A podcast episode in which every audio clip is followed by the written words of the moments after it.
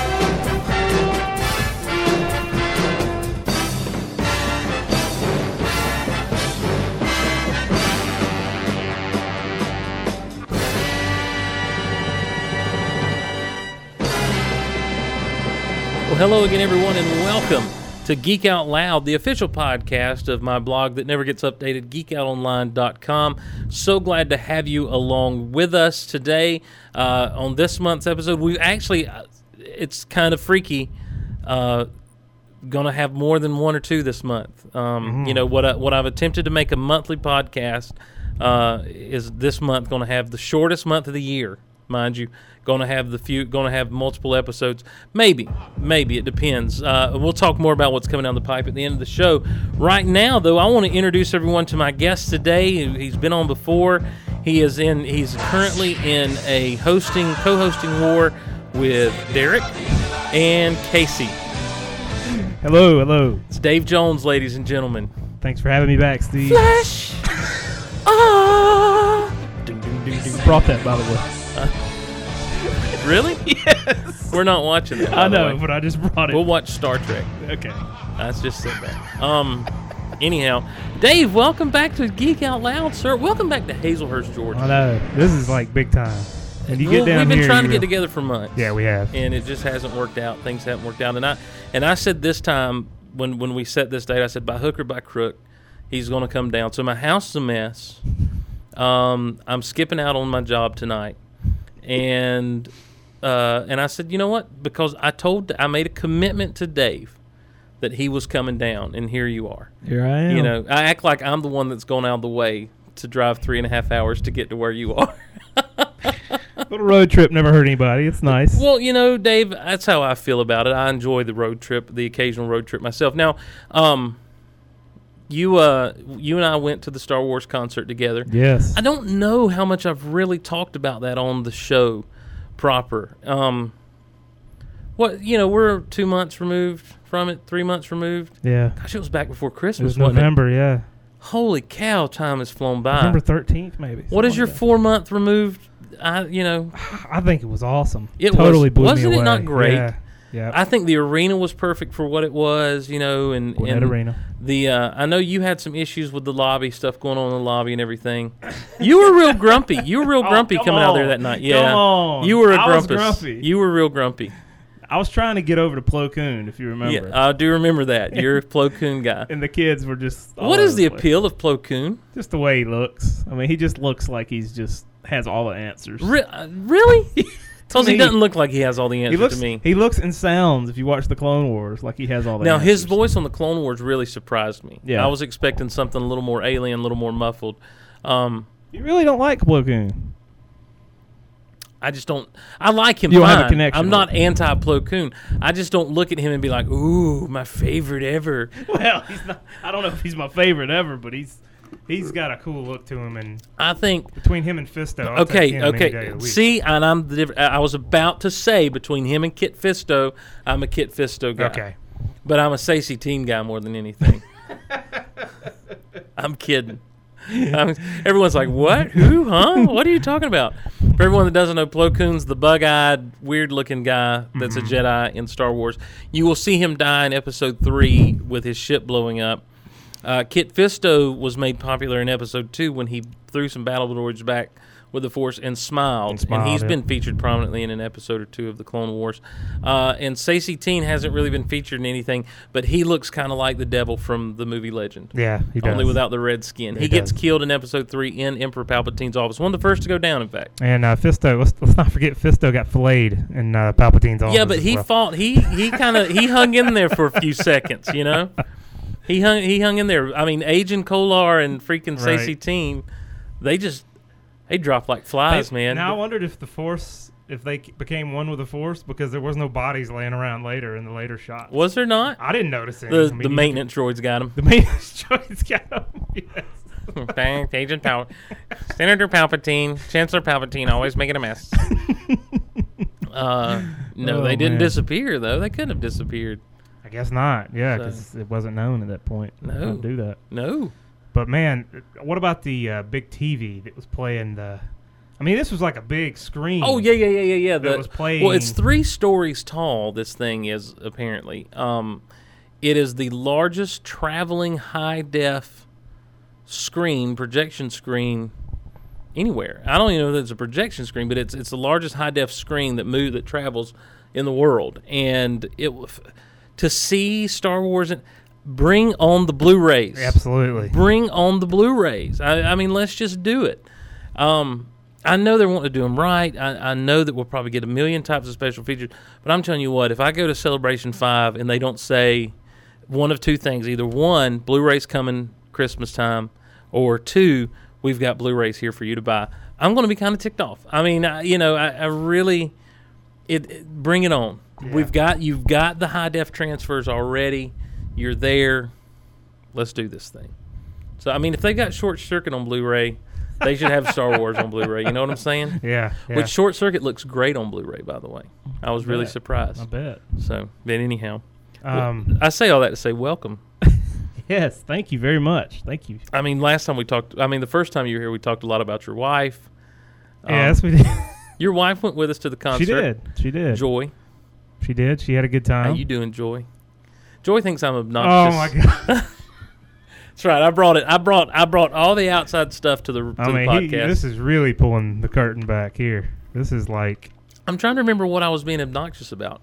I didn't think you were. You, I don't You know. jumped up and hollered because you were so excited. Yeah, I was and she being got silly. she- and she she got the brunt of the stares. Yeah. People that turned around. So I think. Oh, I was cutting up when we first got in there. Yeah, yeah. right. And so she kind of like just reacted based on. She really looking at her. scolded me. Like it really took my energy out the rest of the time. Oh. Yeah. Oh, I'm gonna have to get on to her Oh, yeah, I bet you will. I know who wears the pants in your family, sir. I'm kidding. I'm kidding. Um, Well, let's Well- not forget that you brought a guest as well. So yeah, but she didn't call me obnoxious.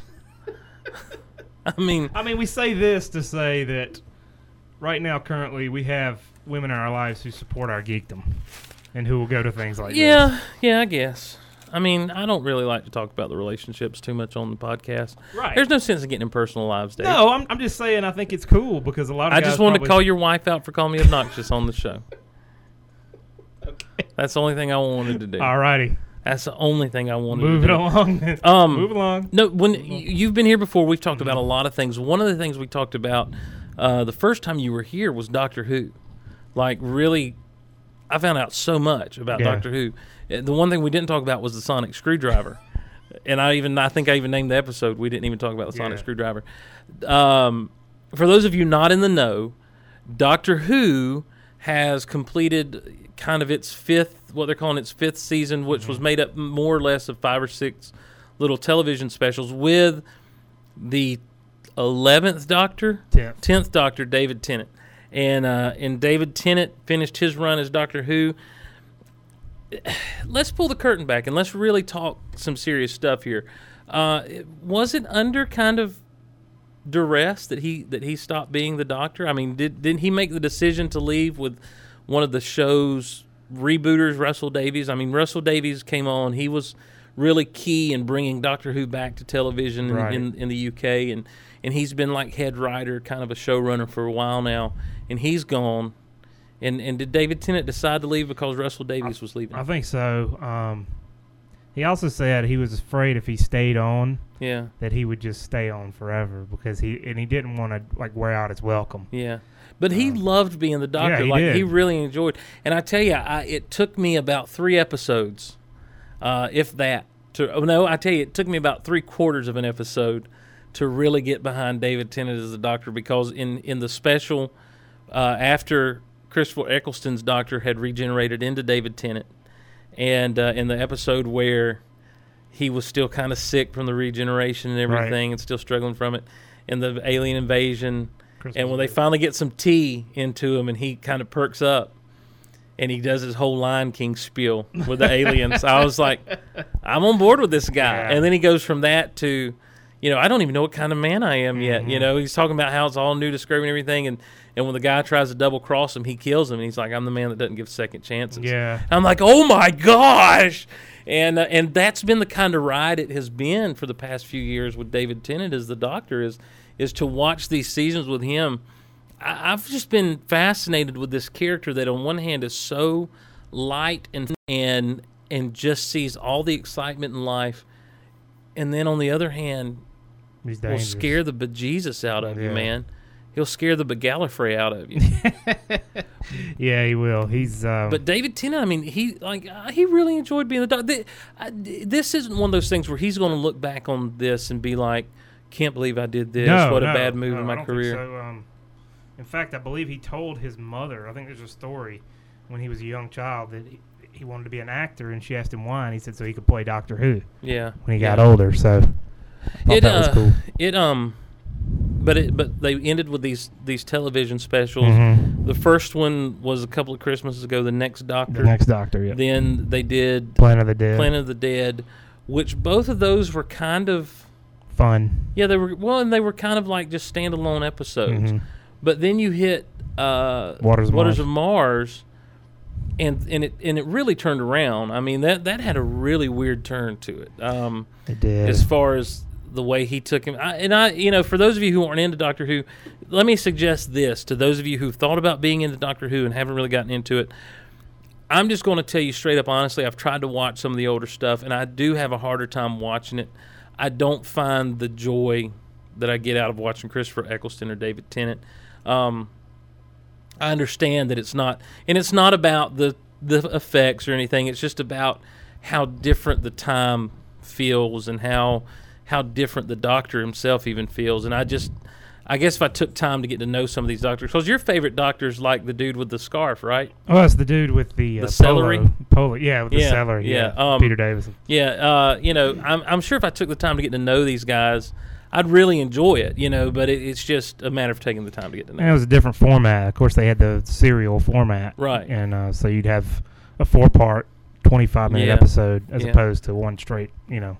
Television's changed so much. It Yeah, changes oh, every sure, year, you sure. know. So and it's and it's so much, and it's always been so different in the UK than it is in America anyway. True. Um, but if you want to start watching Doctor Who, you can sincerely jump in on, on what they're calling series. They call it Series One Mhm. from back in 2005, correct? Mhm, With yeah. uh, with Christopher Eccleston playing the role of the Doctor. I jumped in on that. The knowledge I had was the knowledge that you heard me gain on that one episode of Geek Out Loud, and from there. Uh, just went on this ride with these characters. It's great. You can get them on Netflix. You can get DVDs on Netflix if you're on Netflix. Instant watch. You can buy this stuff on iTunes now. Um, they have a lot of, now they're rerunning quite a few on like BBC America. yeah, it's it's really accessible to get a hold of these things. Sci-Fi will show Doctor Who episodes every now and again. I would suggest get into it. Don't expect.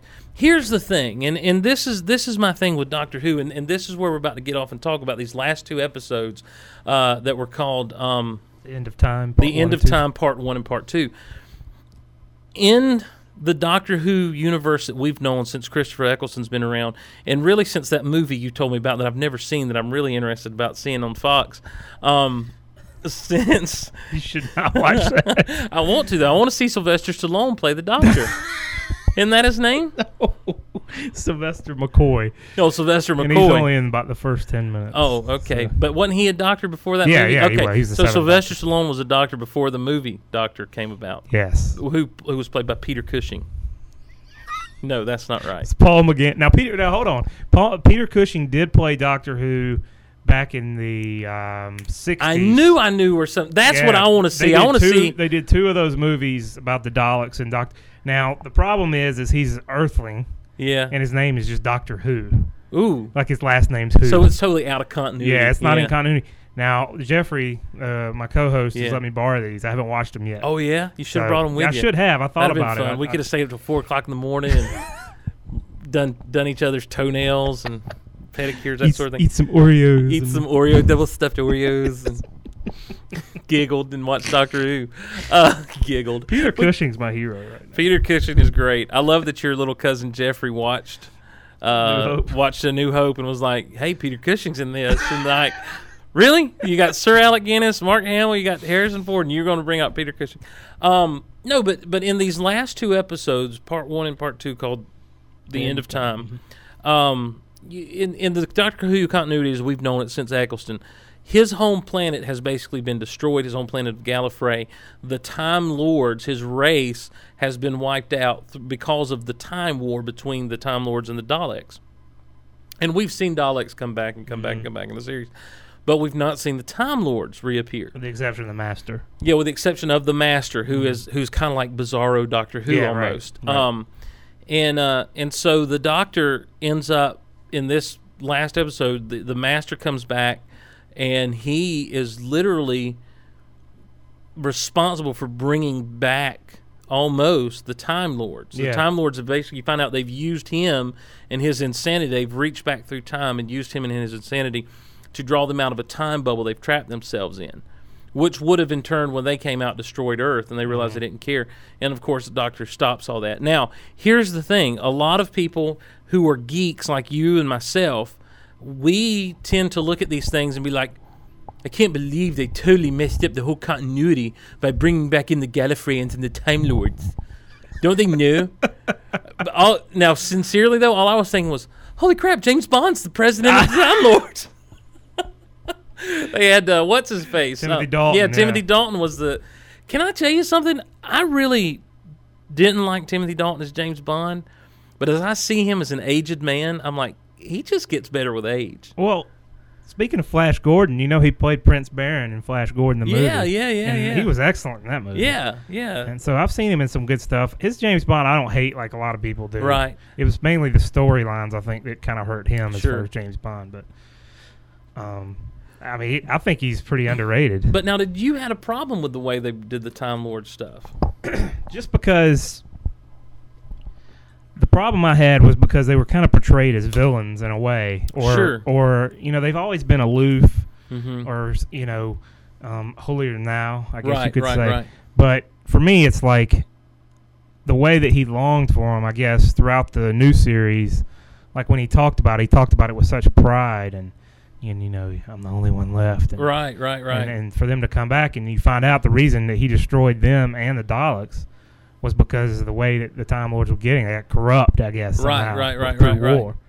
Now, and their their master plan was to like become consciousness, and like I was like, that's your plan. You know, like you're not gonna live. You're just gonna be some consciousness floating around, and I, it just seemed kind of weird to me. It was weird. I, I like his point that he made talking about the doctor when he begins when they begin talking about him. Someone's like, "You always wanted to hear, see them come back. You always were talking about how great it'd be."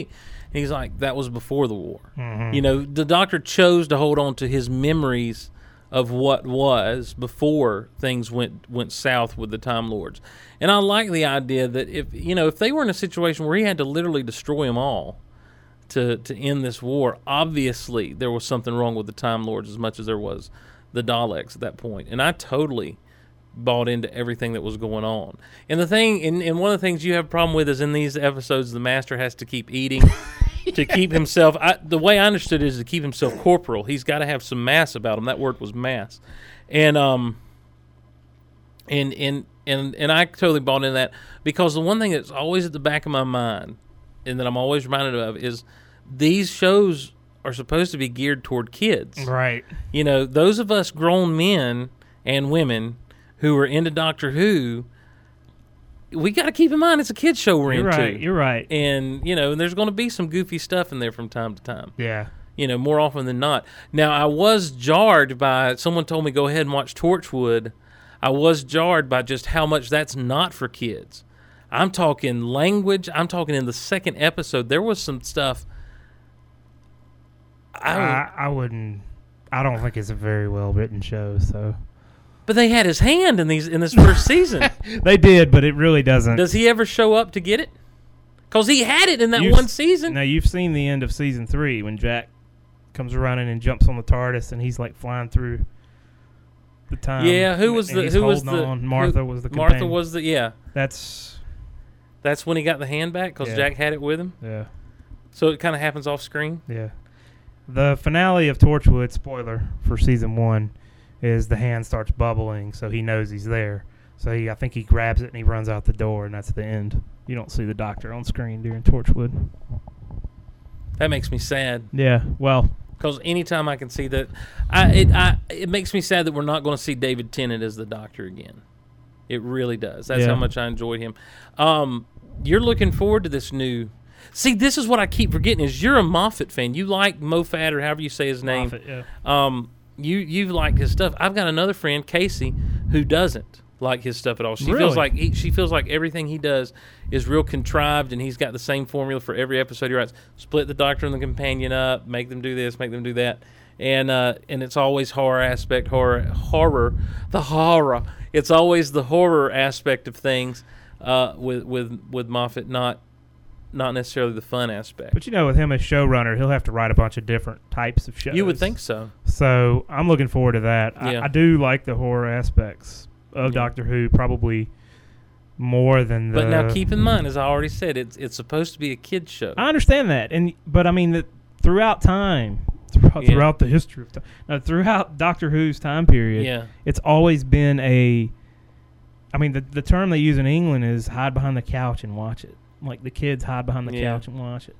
And it reminds me of like watching Temple of Doom or something when I was yeah, a kid. yeah, and like yeah. you, you loved what you couldn't turn away. Let me know? ask you something. Does the show seem like a show from the 21st century? Does it? I mean, because I'll tell you, the reason I ask is because I watch this thing and I always feel like I'm watching something from the 90s when I watch it.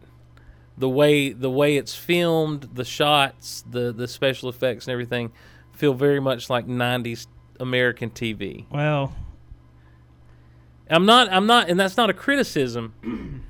I mean, for me, it kind of it could be because it's like they probably don't have production budgets and stuff like that over there that are quite. Well, I just big wonder if they intentionally keep it sometimes low budget just to keep with the spirit of like the old school stuff, Well, I don't know if they would do that on purpose in, in this day and age. artistically. I mean, I mean, there's been a lot of good effects too. Sure, I'm, Back I mean in I'm the day, not saying you have like rubber suit monsters, and you Which, could I mean, basically see the people inside. there, there's something to be said for rubber suit monsters, Dave. Let's be honest. yeah, honest. I know, I know. There's something to be said for that. I just I what I'm saying is is I'm wondering if it's just British television or if it's you know what the case is, but it just I think always that's feels what it like, is. yeah, it just always feels that way to me. Um, Now some- that you, now that you point that out, actually, I see it quite a bit. So. Something else we haven't really caught up on and talked about a lot outside of Doctor Who, uh, which by the way I was I was pretty happy with the way things ended. I mean, Yeah, I mean, I You know, enjoyed it, but yeah. I, you know, when you go back and look at it as a fan, dude, when he stepped into that freaking chamber,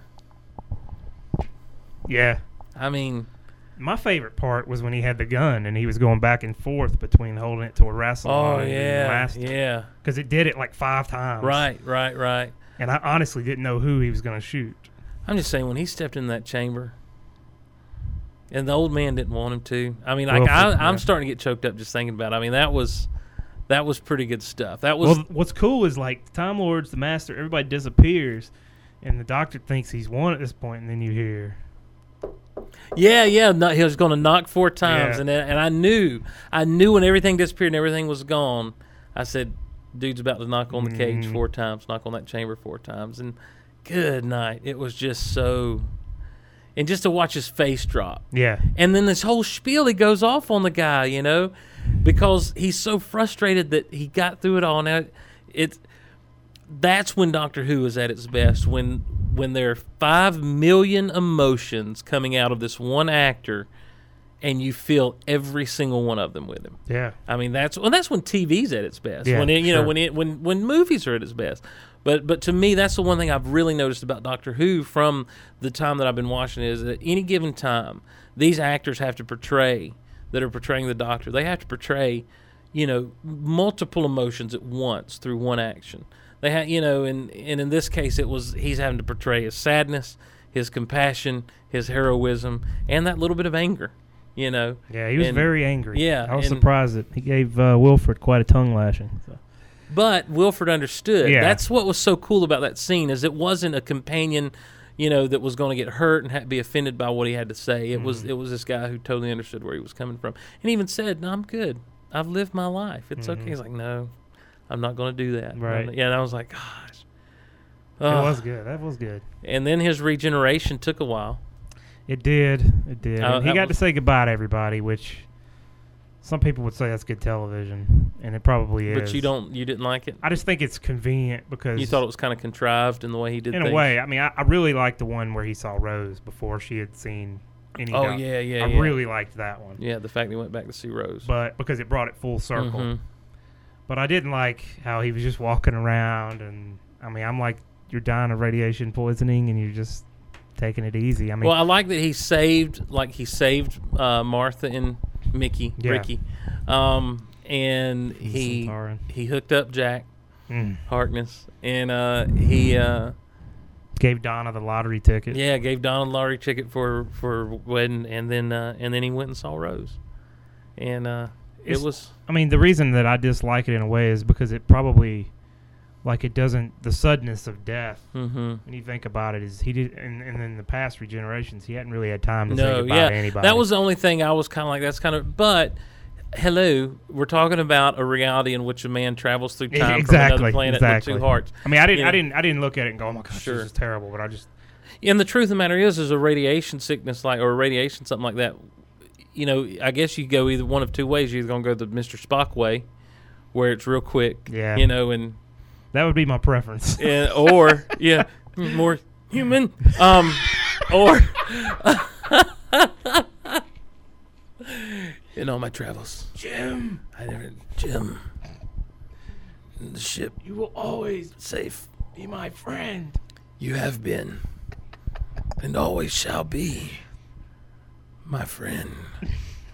Live long. and Now, come on, when you watch that, you get upset. No, I don't. I really don't. I really don't. I don't care. I don't. I'm sorry. The Wrath of Khan is a boring movie to Oh me. my god. There it is. I said it. Can I just say that? A- Look, what about that part where he turned like they're all excited because they just blew Khan up and he turns and looks and Spock's chair is empty. That part gets me. it's just a boring movie to me. Wrath of Khan. It's a lot of talking, a little bit of submarine fight, and then then Spock's dead. And what The- about the what about the worms inside of Chekov? and- I mean, I just don't care. Let me tell you something. After seeing Star Trek by J.J. Abrams and watching the freaking Enterpri- Enterprise come out of warp with all phasers firing at Nero's ship, that's how space battles are done. exactly. Not this drop three degrees on the z axis. Which I understand what's going on there, and it's a great thought process, but there's so that movie's so weird to me, and as much as everyone loves it so much, but I'm like, nothing happens really. They, it does, but it doesn't at the same time. does. Right, but then he comes back in, in Star Trek Three, which I enjoy more than Star Trek Two. Well, you enjoy. But then there's Star Trek Four, sir, which is the greatest Star Trek movie of all time. Better than six? Oh heck yeah, better than six because you get Spock saying, "The hell I was communicating with the whales." Oh, yeah, right. Greatest. Right. he didn't know how to cuss. And the mom from Seventh Heaven is on that one. yes, but then she's like, "What the hell were you doing?" The hell I was communicating with the whales. Yeah, yeah. I love it. Love it. Um, something else we hadn't really caught up on though, and and we got to move because we got to get a few emails out of the way before we get into the meat of the of the show today. Uh, Clone Wars season two, man. We're over halfway through with the second season of Clone Wars. Yeah, and it's excellent. It has Has there been a bad episode this season? No. I mean, in the first season, there was the one where Obi Wan and Anakin got kidnapped by pirates, and that little two part was kind of lame. Yeah, to me, that was kind of lame. There was the sh- the Blue Shadow Virus, yeah, which like, you which was like actually pretty good. when they went to the moons of Iego. Yes, that was good. That was good. The first part of that, though, I was kind of like, eh. because yeah. the, the villain is actually quite over the top. Yeah, he Dr. was a little too yeah. over the top. Um, there was one or two more that I just remember going, eh, you know, it was okay. But I still enjoyed the the season, and I just took those episodes that were kind of like, meh, to be what all TV is. Is you have episodes sometimes that aren't that great. Right. Season two, I have not found that episode. Yeah, me neither. I mean, it has all been compelling. It has been good, and it has just happened. It, it just moved so quick, man. It's been really good to me. Do you think um, Asajj Ventress has been? She's been conspicuous by her absence. Yeah, I'm I'm interested to see what happens when she comes back. I mean, I'm I'm, I'm waiting for that big moment where she pops up and pulls her hood back. I hope it's a surprise. I hope they don't spoil it on a on a. They'll probably spoil it on like a preview or Yeah. something. But I mean, I think it will be a pretty big moment when she when she shows up. I would love to somehow see her her and Grievous have to fight side by side against. that would be that would be you know awesome. against a few yeah. Jedi. Yeah, I think that'd be great. cool. I'd like to see them actually take some Jedi out. Yeah, Not that I'm for the death of Jedi. right. But, But- Grievous had a bunch of lightsabers by Yeah, episode three. Yeah, so. and he's already he's got a few already. Yeah. You know. Um, Now, but I- the one thing I will say is, I think Kyle Newman probably said this on the Forcecast, but the schedule has been kind of all over the place. well, it's a They started at eight, now it's back to nine, and Right, and- but we're also still halfway through the thing. Yeah, you know, for all the hiatuses and stuff we've had, we're halfway through the second season of Clone Wars. right. You know, and and so I don't know. I mean, I I never miss it. nah, My DVR always catches it. DVR catches it. yeah. So it, you know, I haven't. then they have it online for like the next yeah, week. so yeah. It's still one of the Clone. It's still one of Cartoon Network's highest rated shows. I think it'll keep so being there. oh sure, well the quality is there, and I, and to all the haters out there, you know, watch know this oh. season of. Clone. Wars. Just watch this season of Clone Wars. Uh, I think you'll be blown away. I mean, they've they've they figured out the balance and how Ahsoka needs to be. Mhm. You know, they figured out the balance in, in what characters to show. They figured out the balance in, in really a darkness that's like you know versus kind of a lighthearted kids show. I feel like they've really found a good balance. I think, and maybe they went to Doctor Who to find that. You know, maybe it's a watch this from behind the couch, kids, because there's some episodes that do get a little dark, a little Yeah. scary, but it's not over the top. Like when you watch some of the episodes where they were trying to appeal to adults last season, I think of Rookies, which is a big favorite yeah. from last season. It was a good episode Absolutely. but there was a lot of language in there. Not a lot, but there was some language in there. There were some real gruesome death scenes, and it's like they were. It's almost like well, we're going to try to prove to you that this isn't just for kids. Well, now I feel like they found a better balance. Yeah. this season with that. Um, oh, dude, the episode where Anakin freaking chokes out Poggle the Lesser. Oh yeah, Oh, when he wa- oh, yeah. It was oh nice. my gosh. How about when he takes out the Mandalorian? Yes, when he took out the the Mandalorian play, spy. like, this They played the slightest bit of the yeah, the Imperial yes, just a little bit, and uh, and then he looks at him. He's like, "What? He was going to blow up the ship," and it's like, "Oh my god, he doesn't care. He just did it." It was, oh, that's the thing. Like throwing those moments that are just so great. And and one of the other points that the guys, and I hate to rip off the guys from the Force Cast, but one of the points they've made is that this season they've really found their way of not having to reference the the movies that much. Right. You know, they they've really gotten into this is our own thing, and it's become its own part of the Star Wars universe. And I feel like when they do reference the films, that they that it's like it explains the story. Like when Obi Wan went to Mandalore, he said Jango Fett had this armor, Yeah, and then yeah, they explain yeah. that. So that was kind of cool Yeah. to like build off of that. Because the whole time I'm thinking, surely they're going to mention Jango. Which there are a lot of people ticked off about that. By the way. exactly. Well, That's that. that's you know. That's a firestorm. But you had a question you wanted to ask about. Well, this is this is kind of Hey, related. did you hear me win at Star Wars trivia? No, Media Junkyard. No. Yeah, I we- gotta go. I gotta go. Adam the Rando from the Randy Rando Randonopoulos podcast. Uh huh. Uh, he's a great Star Wars geek, and he was a great guy. And it was it was really close. Really? Like, I oh gotta my listen to gosh, this. It was so hardcore. I gotta yeah. listen to that. I was. It was. It was a tough fault. There was someone who listened. Someone called me and said, "You own that guy." I'm like, "No, I didn't. You don't understand. I didn't own that guy at all. I was sweating bullets the whole time. Yeah. he was great, and we had a good time. That's So, awesome. I can't say enough good things about him. I mean, That's he's just a really good guy, Adam. And uh, he's Adam the Rando on the Twitter for those of you who are on the Twitter, and uh, the Randy Rando Randonopolis. That's awesome. I'll check that out for Yeah. sure. Uh, but that was on Media Junkyard on their 75th Junkyard. episode. So Um, I did want to say one more thing about the Clone Wars. The new characters they've introduced to me, Cad uh, Bane. Cad Bane, and um, Satine, yeah, they feel like Star Wars characters. Cad Bane really does. Yeah. Cad Bane. Cad Bane feels like a character that George Lucas had in his back pocket for years. Yeah. and just was never able to use. In fact, you I know. keep waiting. Do they do like a special special edition where he's like hanging out in the cantina? Oh yeah, yeah, yeah, yeah, yeah. well, it depends on his fate throughout the Clone Wars. I mean, he right. could- That's true. He like any die. other cool bounty hunters, he might just go out like a punk. Yeah, he could go to the you know? Sarlacc. Yeah. Yeah. But I But did you had a question I about Star question. Wars. Um, this is kind of related to the Clone Wars in a way, and then it's related to the clones. Um, I've, I've been looking online, and there seems to be a lot of debate about this, about Order 66, and I wanted to get your opinion on it. Right. Do you think that it was built into the DNA of the clones, or do you think they were just following an order, it being soldiers? When Palpatine says, execute Order 66, do you think something like tripped in their mind that like set it off and they were like mind, wa- mind washed into doing it? Or do you think that they made the conscious decision? Now, I know uh, you've read Dark Lord, Mm-hmm. the Vader book, and I have too, Mhm. and they deal with that a little bit. But without taking that into account, I was wondering what you think about Order 66. Um, I I mean, the way it's been explained to me and everything is that Order 66 is an order. It's not in their DNA, it's in their training. And and the clones are trained to be ever so subservient to the emperor or the chancellor rather, the senate. Um, and so when that order was given, they just didn't question it because the the order was put in as a contingency should the Jedi ever try to rise up and overthrow the Senate, then you'll take them out. That's that's your order 66. And so when the when the emperor commanded that order 66 be executed, they just didn't question him. They were just like, "Okay, I guess they've risen up." You know, it seems it is a quick, it's a weird thing, it's a quick switch, but you got to remember at the end of the day these guys are clones. Right. And though they can think for themselves and though they can make decisions and though they have a little bit of diversity in them, there there is still what what was genetically bonded in them was not Order sixty six, but the subservience to the Chancellor Palpatine and the Senate and that sort of thing. Okay. The government.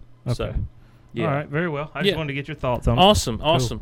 Well, before we get into the meat of our episode, which we're not going to tell you what it is because you'll stop listening if we do, let's jump into some emails. All right.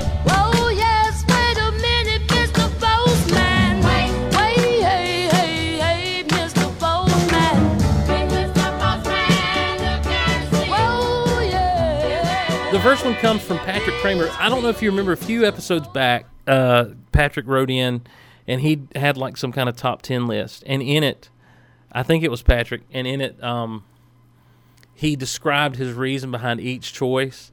And I went into like movie guy voice reading it, and I was like, "You got to send in more of these, Patrick." well, he's done so, and he did so back in October. Uh, we're just now getting to his email. I'm a terrible podcaster. He says, "Okay, Steve, you wanted some more of my long, long-winded gushing on my top ten choices? Well, here they come. Here they come. Just for, or in Princess Leia, here they come. Um, just." I like when you're on here because you laugh at my bad impersonations. It's good. It's good to me. So. Just remember. uh, be careful what you wish for. I don't think these are over the top as some other lists, but here it is nevertheless. Enjoy. Top 10 comic book movies. Dave. Uh-oh. Here we go. Number 10, X Men. While this isn't a perfect film, Singer's original movie about Marvel's mutants was a character driven piece that didn't depend solely on special effects. Instead, he crafted a story built on characters that not only comic book fans care about, but the general audiences are drawn to as well, casting prolific actors such as Patrick Stewart. It was here! Picard. Picard. Uh, and Ian McKellen as the pivotal roles of Charles Xavier and Magneto gave the movie the credentials to stand out amongst the heavy, or the bevy, wow, nice word, the bevy of subpar comic book movies that had preceded it. And of course, who can forget the breakout performance of Hugh Jackman? Many balked when this Australian Broadway actor was cast, but it didn't take long for moviegoers to accept him as the quintessential Wolverine. He embodied the rage and the pathos and the character requires and quieted critics within his first moments on screen. This movie was dark, but not too dark, dramatic, and had just enough action to whet people's appetites and leave them wanting more. Patrick, what is your job, dude? Because he needs to be like a freaking movie reviewer. Yeah, he does. You know, I It's mean, really this well guy is a fantastic writer. You should get him to do movie reviews for your site. I should just, I should give all of you guys access to the actual WordPress thing and just let you go, and then every now and again stick my head in and post something, you know, and be like, Yeah. "Ooh, Steve finally posted." um, number nine, he said, "What do you think of X Men?" I thought it was a good movie. Uh, let's look at his list and see where it should have fa- fallen. Because number nine, he put Spider Man 2 at number nine. All right. Raimi's original Spider Man movie laid the groundwork for a sequel that simply upped the ante at every turn. With, it, with the origin story now out of the way, we are thrust into a movie that hits the ground running with stunning action sequences and the introduction of Dr. Octopus, masterfully portrayed by Alfred Molina as Senor. You, Senor, you have. That's Alfred Molina in that role. Do you know that? in, in Raiders of the Lost I didn't know that. Yeah, he's the guy that gets all the spiders all over him. Oh my gosh, You throw me the whip, I throw you. You throw me the idol, I throw you the whip. that's him. Yeah, that's Oh Alfred my Molina. gosh. Um, you didn't know that? No. That's freaking Doctor Octopus. You throw me the idol, I throw you the whip. So long, senor. So long. Adios. Wow, I got to go back and watch that. Bro. Yeah, man. Oof. Uh, as Peter as Peter Parker, Maguire captured the day-to-day conflicts and issues the web slinger faced, and audiences watched as Peter as Parker grew in his role as a superhero while still attempting to maintain a normal life as a college student. The balance Maguire strikes is perfect. The visual effects in this movie are also beyond reproach. Do you disagree, Dave? You're shaking your head. Um, Feel free to interject, man. That's what Geek Out Loud's all about. I'm not a big fan of Tobey Maguire as As Peter Peter Parker. Parker, yeah, because I was pretty excited to hear they were doing a reboot. Were you? I did like the first Spider-Man. yeah. movie. You didn't like the second. I second didn't like the second one that much. Really? The action scenes. He's wow. right about the action. Yeah, scenes. the action Everything's scenes are fine. fantastic. But the acting. When I think it's Spider Man, well, I chalk that up to some of Raimi's direction. I think Raimi really wanted it to have kind of an overacted feel in some instances, not because that's kind of how it went. It was very overacted, very Yeah. much. Every scene seemed to be winking at the audience that we know we're in a movie, and like I when think he was Raimi, walking and they were playing raindrops. yeah, I think Raimi wanted it to have that feel. Yeah, a lot of people they love Spider Man too, but they forget the raindrops keep falling on my head sequence. No singing head. on the podcast. I never do it. Um, I'm kidding. Uh, but then they complain about the dance sequence in, or the the the James Brown sequence in Oh uh, man, Spider-Man Three. that was bad too. But it was the same to me though. It's like I wasn't Yeah. offended that it was there because it was in Spider-Man Two for crying out loud. So it, he was still what I liked in that in, in Spider-Man Three is that when he did all that mess, Mm. no matter how much how matter how dark he got, he was still a dweeb. He was Yeah, still he a was. dork, and I like the fact that they showed. Yeah, I like the fact they showed he's still kind of dorky, you know, even though he's he's all dark and yeah. everything. Um, he go number eight is Hellboy, so he put Hellboy above Spider-Man Two as a as a comic book movie and X Men. Yeah, well, I don't know about X Men, but I know Hellboy. I liked Hellboy the first one. I didn't see the second one, but Ron Perlman pretty much makes that movie. I don't have time to read all of his stuff, which I'll Okay. probably go back sometime to. Number seven, Transformers animated movie. You got the touch. Um, what about that? That's good. As a, I mean, is that a comic book movie though? I don't know. I mean, see, that's like when you get into. I don't know. I, I for me, it's like. To me, I thought of it as a as a comic book movie when I Right. went to see it in the theater. Um, I thought it was better than GI Joe, the movie. Oh, sure, sure. Yeah. Heck yeah, yeah. Uh, number six, he says X2. This is an interesting statement. What The Empire Strikes Back did for the Star Wars films, X2 did for the X Men franchise. He's right. As You far think as, so? As far as the X Men, As far as kicking it up a notch? yeah, definitely. That's X Men Two is one of my But top did. X do for the X Men franchise what Return of the Jedi did for the Star Wars? no, Yeah. no, It wasn't a satisfying conclusion to me. no.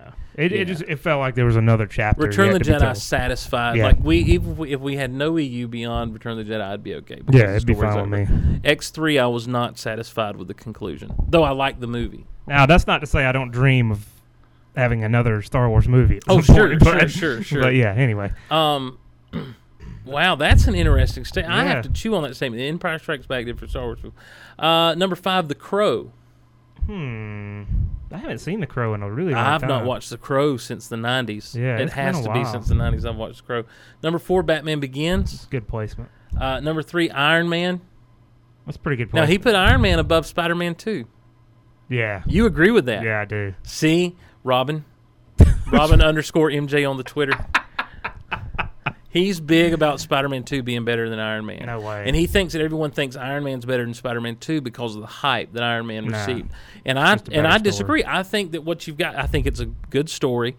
I think the acting is is superb. It's got Jeff Bridges I in think it. uh, shh. What more do you Ro- need? yeah, Robert Downey Jr., man. Yeah. Um, I think that the the climax of the movie was an actual climax of the Mhm. movie. In Spider Man, you had the big action set piece did not happen at the end. It happened in Spider Man Two rather.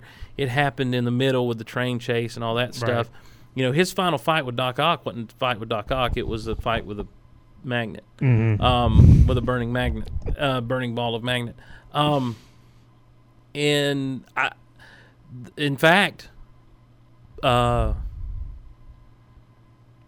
really, the first two Spider-Man movies didn't quite give us that big climactic battle. They had a they had a cool battle in the middle. Um, you know, because the first movie's more of a journey, though. It's Mhm, like yeah. to getting to the point where he's the hero. but uh, the third one, that's one thing I liked about three. You can say what you want. Had an. Three had a cool battle at the end, and it and it lasted. You know, I'm sorry. I know a lot of people poo poo three, and I I understand its weaknesses and its flaws, but uh, but I, you know, I just thought Venom should have had his own movie. I don't like Venom, and I could care less if they ever do a Venom movie. No, I don't want a Venom movie. I thought oh, Venom feel should like have had his his own own villain? Yeah, yeah, villain. yeah, I agree with that. Sandman should have been the villain for I, three. agree that if Venom's going to be the villain in the movie, it needs to be just Venom. I thought it. I thought it could have been cool if the alien, you know, Would have been he a great cliffhanger. Yeah, like yeah. he got on his bike. Maybe even he wears the costume like he does in the comics for a while. I think it would have been cool to have him rip off the costume, it get on Brock, him show up as Venom right there real quick, and you don't see him again until after the final battle with Sandman, and then down in the sewers, you hear him kind of talking to himself, "We will get you, Spider-Man," Mhm. kind of thing, and then you know go dark, kind of thing. Yeah. Yeah. Uh, number four, he's got Batman Begins. We said that. Number three, Iron Man. Do you think Iron Man better than Batman Begins though? No, Really? no. Batman I don't Begins know. is way better. I think. I don't know. That's one to think about. Number two, Superman two. Hmm. I mean, he's pulled out a classic, sir. He pulled out a classic to put up there the top two. Number one, of course, The Dark Knight, is uh, as he says. Um, about- Superman Are you, like, do are you like that right now, or you think the Dark Knight's the is greatest, the greatest comic book comic movie, ever. ever? I'm such a fan of the Incredible Hulk. I mean, I really am such I really a fan of the too. Incredible Hulk. I love that movie. So much. I mean, you want to talk about a movie that to- brings like emotion out of you. Well, that's because that's like one of my favorite superheroes. Yeah, I mean, he's way up there beyond Batman on my favorite superhero list. And I think that has something to do with it. And the fact that in this movie there were so many shout outs to the TV show, to the to the original movie in some ways, but also just its own thing and it was a good Hulk movie. Um, I can't believe they're not going to make a sequel to that. I think they will eventually. I hope so. I think they will eventually. that is an excellent movie. Um. So yeah, but I mean, I but I don't fault people if they say Dark Knight best comic book movie ever. I can totally see where they're coming from and why they say that. I love the Dark Knight. I think it's a great movie. Um, you didn't like it? Yeah, I liked it. You're I just- looking at me like you're No. wrong. You give me that look like you're wrong, Steve. No, you're not wrong. You're not You're- wrong. you're You're, right. idiot. Everything you're saying is right. I'm just saying That's that right. Everything I'm saying is right. That Dave, I wish more people. You wish I would move to Hazlehurst. Yeah, I wish more people would take that philosophy in life. Steve, what it, you're what you're saying is right. Whatever Right. you say is right. Um, but so but you don't agree necessarily with that people should think. Well, for me, like, is you know, What would you say your top comic book movie is? my top comic book movie. Yeah. Probably Superman the movie. Really? Yeah, the original Superman. I hold that in great reverence. Like I really do revere that movie, but I don't think it's the best ever. Flash Gordon's number two. Flash Gordon, like Flash. Yeah, Ah. 1980. Mm. And see, that's I mean, I don't fault you for those opinions. I don't think you're wrong in those things. I, you know, I see why you think those things, and, and obviously Flash Gordon, you have a special place in your heart for that, and that's why it's number two. Um, but do you understand why people think Dark yeah, Knight's- absolutely. Yeah, okay. I mean, this generation for sure. yeah, But like, like, you're for like me- you're an old man. I remember But my for me, like, generation. Superman the movie. I mean, everything was just. So I grew up perfect. with that. Yeah, yeah, Well, you know, I was talking to someone. It might have been Damien Holbrook on Shoe. We were talking about how that original Superman movie it didn't have. Again, I think it suffered from the lack of climax. The climax was in the helicopter scene where he saved the helicopter. Same thing with Superman Returns. The climax was the plane scene. It was Well, cool. Some would say it was when he lifted New Krypton. Well, no, I mean that's meant to be the climax of the story. But I'm saying the most exciting part of the story was him saving that plane. Yeah. And him lifting the little landmass up out of the water. Though it was cool and though I loved it and though I still love that movie, absolutely, it it falls flat of that plane sequence that's true. and and I think that that's where I think that's where people have a problem with the Superman movie is it should build and build and build and build till you're just amazed at what you're seeing on screen with this man doing this stuff, rather than oh that's so cool and then yeah, you know that's that's really how What, what about in Superman 2? Him and Zod and, and company are fighting out on the streets. And then he lures them to the fortress, and there's really not much fighting after that. At that point, it's The- more mind games and there's not but it's also but the emotions now are that much greater Mhm. when he steps in that molecule chamber. As a kid, I'm like, what? yeah. What? When he starts crushing, He's doing it again, hand. and then he crushes Zod's I'm hand. You're like, yes, that's my favorite movie moment of all time. Yeah, it it's a good really is. It is really good. So, um, really quickly, he goes to his top childhood cartoons, Turbo Teen. Do you remember Turbo, Turbo Teen? Teen. Do you remember Turbo Teen? It's the dude. He got fused with a car somehow, and when he gets really Oh worked up and hot, almost like the Incredible Hulk, he turns into a car. Yes, like I his hands this. stretch out into wheels, and his face. It's really weird. His face stretches out. I don't know that I watched that one consistently, but I do remember. He it. says, I think most people have long dismissed this show, but for some reason it's always stuck with me. Something about the idea of a teenager caught in a freak scientific experiment gone awry, joining his adolescent body with that of a sweet sports car, allowing him to transform into said car when he got hot was just freaking cool. And if you think about it, it's really sort of an interesting analogy to what teenage boys go through in reality as their hormones race. wow, Uh, Mask, Mobile Armored Strike Command with that. a K. I watched that. It was good. Love some Mask. Uh, droids. Droids. Wow. I can't believe he put the droids cartoon down. I wonder if Patrick, did you just do that because I'm a Star Wars fan? he might have Yeah, I think earned some brownie points. Number seven, gummy bears bouncing here and there and everywhere. Listen, I love gummy bears on Saturday mornings. I love that show. In fact, I just did a thing with my kids a few weeks ago. We did a uh, what I call Saturday. So every now and again, when they're off for like holidays, or we'll do Saturday morning on a random day, and I'll bring in a bunch of different Saturday morning cartoons, Oh, and we'll awesome. cook pancakes. And we'll That's sit up in our youth room and watch uh, Saturday morning day for that. cartoons and eat pancakes and chocolate milk. And uh, we watched Gummy Bears That's and loved it, loved it. Spider Man and his amazing Oh, friends. yeah, that's, that's a good one. one. Super Friends, of course. Mhm. Battle of the Planets. Now I don't know much about Battle. Of I the Planets. I don't I remember ever watch really. I know it when I see those characters. I know they're from Battle, but I never really watched it. Yeah, GI Joe. Good. This is the first show in my childhood trifecta. I don't think an, an afternoon went by that I wouldn't come home from school and watch this show. Here, here, Patrick Kramer. He Man and the Masters of the Universe. My favorite. He Man. Uh, here, here, Patrick. And number one, Transformers. No Thundercats, Yes, huh? no Thundercats. Thank Wow. you, Patrick. Whoa, whoa! Hater of the Thundercats. I'm not a. I'm not a hater of the Thundercats. I just think that um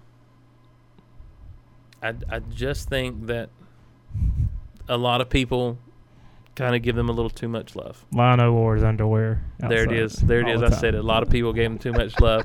Well, we spent a lot of time on just Yes, one email. yes. That's why it's I'm still doing emails from back in October, Dave. Uh, so uh, without further ado, Dave, let's talk about what we came to talk about. Yes, let's do that. Ladies and gentlemen, here's my challenge to you. Give us 10 minutes into this conversation before you shut the podcast off completely. Uh, because the minute I tell you what we're talking about, there's the off chance. No, there's the real, there's a very real chance you're going to dismiss it completely and, and, and, and, and do away with the show altogether. Let me encourage you not to do that. Hang with us. See if we can't. I'm not. What I'm about to talk about is I don't want to make you a fan of necessarily, but I want you to learn to tolerate with me. Um, because there's one thing that my entire life, as much as I've geeked out about Star Wars, and as much as I've geeked out about comic books, and as much as I've geeked out about movies, in that realm of geekdom and the passion that I've had for those things, there is one other area that I've been just as passionate about pretty much my entire life. And uh, and I'm about and here it is. We're just going to say it. We're going to put it out there. Professional wrestling. the love that was given me. And this time, I will repay you now because I will be the next world's heavyweight champion on this hard time blues. Time to play the game. If you smell what the rock is cooking, time to play the game. You have any idea where you are? You're in the jungle, baby! This is WCW! I'm gonna pick you up. I'm gonna drop you maybe on your head. The Scorpion Deathlock. Does that get you pumped up? I am a beam. Well, you know something, brother. To beat a man, you gotta beat the man. And I'm saying, woo, I'm the man. And what you gonna do when the largest arms in the world in Hulkamania run wild on you?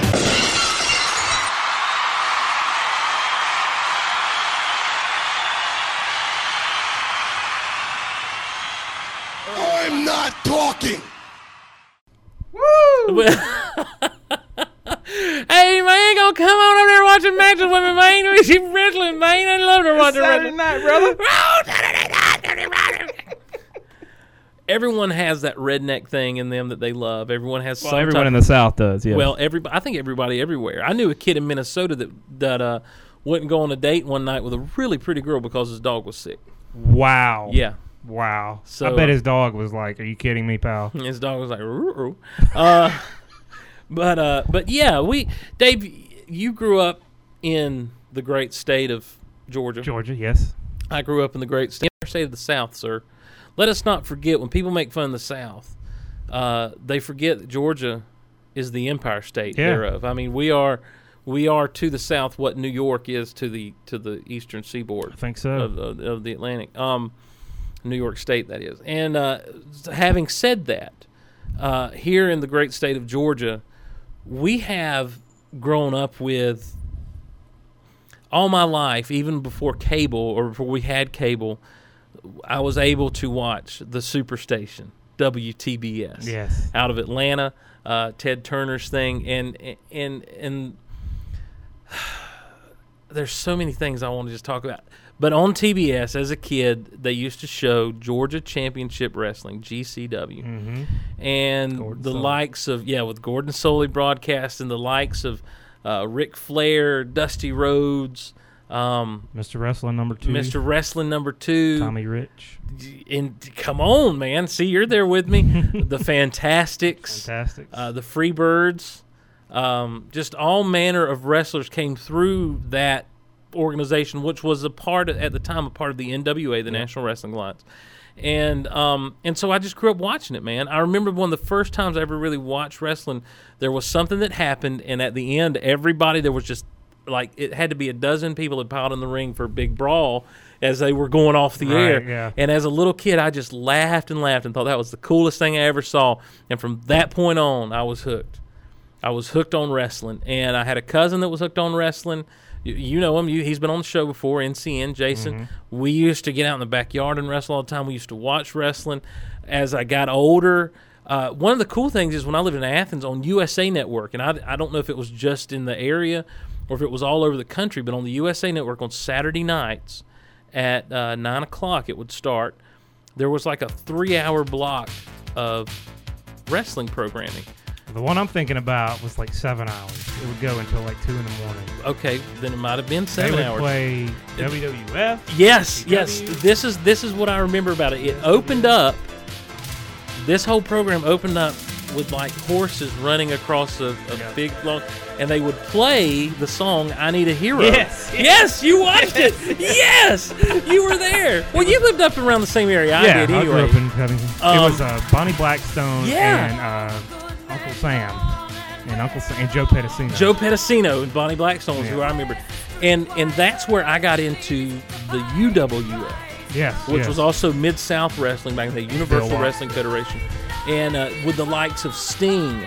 Ted DiBiase was there back in the day with the Black Glove. One man gang came through that territory at, at one time. Yeah. Uh, Dr. Death Steve Williams, who recently passed away. Yeah. Um, yeah, such a great fed. And but it seemed my bedtime on Saturday nights was ten o'clock as a kid. right. And so, but my sister could stay up, and so she stay up and watch like WWF and some of the NWA stuff they show. But they did; they showed like all feds all over the nation. Then I used to. I, I'd go to the grocery store and beg Dad to buy me a pack of VHS tapes so you could record. so. I could record. I'd record it. I wish I'd have thought about doing that as a And kid. I don't know where any of those tapes are Man, anymore. I wish I'd have thought about doing that as a kid because I because the way we kept tapes, they'd still be around somewhere. Yeah. Um, those these were the days of Pro Wrestling Illustrated when you would flip through and you'd see. You know, It- I saw that the other day when I was in Walmart. They still have, They still yeah, have it's it. still it's still it's still but it- printed. now it's ten dollars. It used to be like It used to be like or three or four, yeah. Um, so we've already started geeking out about this stuff, just remembering things. We haven't even carried on a good conversation. Let's stop real quick Okay. and, and let's put it out there to everyone. If you're listening to this, you're laughing right now because we're talking seriously about pro pro, pro wrestling, as it were, in the south. in the South. Um, here's something you need to know that Dave and I both understand. And spoiler alert for those of you who don't know this, it's a show. Okay? I don't like to use the word fake. Dave, comment. Uh, fake doesn't. I don't think it really um, gives the wrestlers the uh, respect they should deserve for the athleticism. Okay, now see, you just stepped into a place where everyone is now laughing at you for talking about respecting these guys at fake fighting. Okay, but but people respect actors, correct? Sure. These sure. people, these people are actors I slash agree. stuntmen, they yes, they are stuntmen at their very but they are also athletes. They are all that you have to be. You have to be athletic. Go there. They're also, and a lot of people right now are saying they're also juicers. Uh, you know, and actors take a bunch of drugs too. that's right. oh, Oh. but Don't tell BAGS. uh, yeah, don't tell, don't yeah. Brian Austin Green is is straight up all natural, dude. yeah, Um, just no, I, you know, I think that I think it's fair to say that in any any type of entertainment you find yourself engaged in, whether it be TV, music, movies, whatever the case may be, you're going to find people who who have their hang-ups, you know, who have their problems, and and and that doesn't. I mean, you know, it's like, do people not enjoy a certain band because they're high when they wrote their music or whatever. You know, some people say it helped them out. You know, um, I mean, look at Nirvana; it's still a popular band, even though mm, yeah, the guy yeah. killed himself. Right, you know, yeah. I mean, there's still people who ago. revere that stuff, and so, and so, I take the pro wrestling thing is: are there people who juice? Yeah. Are there people who just have worked their butts off to be in the shape that they are? Yeah. Mm-hmm. I mean, definitely, and you can tell what's what a lot of times when they're out there. Um, the thing about it is, though, we realize it's a show, and I don't like to call it fake either because I feel like fake undercuts so much of what is done in in the performance because you can't fake um, landing off of you know No. off of a four foot drop. No, You know, can. and what I mean, and yes, and what I mean is from just climbing on top of the ropes, jumping into the ring. That's a good four feet, yeah, and and you can't fake landing. You know, no one can fly. Uh, much less the times when they go off. And people say, "Well, so and so broke their fall. They did this." Sure, or they know how to fall. That's Right. another one, and How do you fall? You know, the best the best advice I've seen wrestlers given is spread out the impact as much as you can Yeah. across your body. Yeah. Tuck your chin. You know, and if you'll notice, a lot of times, um, in the ring, especially when someone gets clotheslined, when someone gets slammed or whatever, there's a lot of landing on the back, and so they will tuck their chin and you know make sure they're not slamming their head up against the mat or whatever. But you, t- I, when people come off that top rope and they're landing on their elbow, they're landing on their face, they're landing. Mm-mm. I've seen guys come from the top, from over the top rope, and land face down on the mat outside. Mm-hmm. you know, just where they got thrown out, and and there was no stopping on the apron to, you know, the side of the ring or anything. So we don't. I don't like to call it fake because I agree with you. I think it undercuts what is done in the ring. You know, are the punches pulled? Yes. If they were really hurting each other, would they be able to do it every night? No. There would probably be a bruise on them at the end of the fight. Yeah, you know, so granted they're pulling punches. Very seldom do you ever see someone react to a punch that misses though. Mhm. There's contact made. Yeah. And uh and, and a lot of people are like, I always like when they swing and they miss another guy reacts. I've never I very seldom have I ever seen that. That's not And- common. And if you watch carefully, you can see where some punches catch sometimes and Yeah. do hit. Well there's there's something that well let's so we know it's a show. Yes, Okay, let's quit show. trying to defend Okay. it. We enjoy it. It's a show. It's a soap opera for men.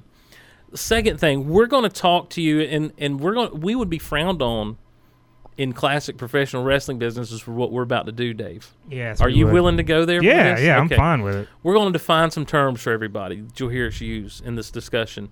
The first term is heel, H E E L, heel, like the part of your foot, Yes. which means, Dave, Uh, bad guy. bad guy. Yes, the villain The of the villain, story, if you will, the person that everyone dislikes. the person people are supposed to boo. Right, and the, yeah, they're supposed to boo. That's very key. Is they're supposed to boo. Sometimes it gets messed up, Yeah. and, and people actually end up liking the heel. Um, then you have the baby face or the shortened face, Mm-hmm. which is Dave, The good guy. the good guy, the person that people are supposed to like. He's the hero of the story. Um, the other the other two things that we'll probably come to back and forth a lot, and we'll define other terms as we come across them, are is the term work, which does not mean to work. A work in wrestling is Dave A storyline, part of the storyline, an action that takes place in the storyline. It's something in that is scripted out, sort of. It's some yeah, it's something that takes place in the, in in the context of the story told, uh, that that you might call fake. Okay, not necessarily a, a a a hit or a clothesline or a move, but like when two guys don't like each other. right. when they're all in each other's face. That's a work. You know, they're they're going to go backstage and and share the same locker room and and you know kind of Go have a beer together. go have a yeah go have a drink together afterwards or whatever the case may be. Now the other word we want to define is shoot. S H O O T. Dave. This is when real life leaks into the Yeah. this is when This is the ultimate pulling the curtain back. Yes, this is when someone comes out and they say a few things, and one of them actually happens to be real. This is when Kurt Angle, who was recently arrested, uh, got up in TNA last night uh, on on the show and talked wrestling. TNA Wrestling, which is a branch of the NWA, the National Wrestling Alliance. Not anymore. But Yeah, Are they not anymore? no, they're not part of it anymore. Keep the microphone in your mouth. I'm sorry. They're, not, part of the They're NWA not part of anymore? that That anymore. disappoints me because I don't like the name TNA for wrestling. I don't like it either. Um, what's your wrestling organization? Total Nonstop Action. That's Uh, that's not even a real phrase. yeah. It's It's total dumb. nonstop action. It's- yeah. Um, but uh, the uh, last night, Kurt Angle got up and he began to talk about his problems outside of the ring, his divorce, being arrested. You know, he was doing that in an effort to build up a storyline with someone else, with another wrestler who, with whom he may or may not have legitimate problems with outside the ring. I don't think he does. Um, but the stuff he was telling about himself was what we call a shoot. Sometimes there are actual fights in the ring that become a shoot fight. Uh, in fact, back in the day, and by back in the day, I mean like you're talking the 60s, 70s, 80s, it may still happen in smaller feds in the 90s and, and now today in, in smaller little organizations around there there used to be times where you'd find yourself if you were a pro wrestler in a real fight to keep your leg from being broken Right. Exactly. by another wrestler because they would try to prove themselves to you Hulk Hogan talks a lot about going over to Japan That, that's, having and that was one I was going to say. Um, they they recently announced the uh, WWE Hall of Fame. Mhm. We're inducting uh, Antonio. Inoki. yeah did His- that surprise you Yeah, it did. His fight, they mentioned it with Muhammad Ali. Yeah. was a straight up shoot. yeah Muhammad Ali, I think, had to go to the hospital because he had multiple bruises. Did he lose on his legs. that no, it, it went to a draw. But okay the the script was Inoki was supposed to lose. Well, he didn't want to lose. He wanted to prove what a tough guy he was. wow And uh, you know, I've never have you ever seen it No, I've never seen. it. I I'd it's love to see that is it bad I don't know. I just hear it's bad to watch. I'd like to see it yeah. just as just for history's sake, history, history's sake. Um, So, but you've been how? I mean, have you been watching all your life, Dave? Yes, all my life. I think I took about a year break after WCW went out of business. Oh yeah. Yeah, I, I watched it on and off there. I didn't watch it consistently, but pretty much there might have been a year, like maybe '94, that I didn't watch Yeah. as much. Yeah. But In in my lifetime, how old are you, Dave? I am 20, about to be 29. Okay, so you're about four years younger than I am. Mhm. In my lifetime, there were always, even with the stuff we used to watch on USA back in the day, there there have always been two major, uh, what we call wrestling federa- federations, two organizations, uh, the NWA, National Wrestling Alliance, and uh, the WWF back in the day until the World Wildlife Fund came along, and the pandas sued Hulk Hogan. Um, but uh, but those two feds and and never the two should meet. When Ted Turner bought into wrestling on TBS, eventually, because of all the politics that were involved in everything, he pulled out of the NWA and formed WCW, World Yeah. Championship Wrestling, and that happened late '80s, Mhm. early '90s ish, and then eh, in the mid '90s it blew up. Like there, it, it goes in cycles. It was really kind of popular in mid late '80s with Hulk Hogan and Hulkamania running wild, that sort of thing. And then in the mid '90s and late '90s, it got real popular again with uh, with the NWO, and then later Stone Cold Steve Austin, Degeneration X, The Rock, um, on into you know today. You know now it's kind of leveled back out and. And there is, you know, a lot of people kind of look at it with some disdain. I don't know that I've ever not watched it like I'm like you, with the exception of maybe a year or two in there where I just, but I kind of still knew what was going on. Like Same with it was never foreign to me when I came back and saw what was happening. Um, and and after WCW again, yeah, after it kind of fell apart and WWF was kind of floundering and didn't seem to know what they were doing, I kind of dropped off for a little while. But I would still come back and watch WrestleMania every year, Yeah, you know, because that's it's WrestleMania, you Mhm. know, it's the big it's the. Super Bowl. Um, so wh- having watched all your life, when did you first realize wrestling wasn't real, Dave? I asked my dad. um, I believe it was Roddy Piper and Hogan were doing a angle, Yeah, which is a storyline. an angle is a storyline. Yes. Very good, Dave. And, Thanks for um, keeping the audience up to par. and he ended up, uh, he as in Piper, ended up getting arrested. He was fighting with like 15 cops. Oh, yeah, yeah, yeah, like yeah, that. yeah, And I asked my dad if he was going to just spend the night in jail. Nice. And dad was like, no. And I was like, is wrestling real? And he goes, no. How old were you, Dave? Like twenty-one? No, I believe I was five or six, maybe. Yeah. like that. I, I remember watching. I was older than that. I, I, I've just always had a childlike wonder about me. Like Mm. there are still times where I'll see things happen. I'm, ooh, that's real there, you know. Like and I and there are so many times watching it to this day where there'll be a, a, a weird bump taken. A bump is when a wrestler falls or, or is you know Mm-hmm. taken to the mat. yeah. Yeah, a spot is like a move that's done. Um, but uh, but they'll take a fall and it'll look weird the way they took the fall. And I'm like, oh, that's legit. Yeah. that they really hurt themselves. Uh, Morrison, John Morrison, Yes. did did he legitimately hurt Yeah, himself in. SmackDown? I- like I, I watched that, he twisted his ankle real bad. That's my understanding. Yeah, Yeah, and it could- looked real, and I was like, oh, that's real. Yeah. You I- know- I, can't, for the life of me, I can't figure out why they would do a storyline unless they were putting somebody else in there. Yeah, to- but someone, but I've seen so many other times where someone will hit the ropes weird or they'll hit the mat weird. I'm like, they really hurt themselves Yeah. just then, and they ha- they didn't. You know, yeah. I retain the childlike. Yeah. I'm so gullible when it comes to this crap. But I don't, I mean, I fought my dad until I, I know it had to be after I was 10 years old because he was still saying it when I when we were living down here. We moved here to South Georgia from Athens when I was 10.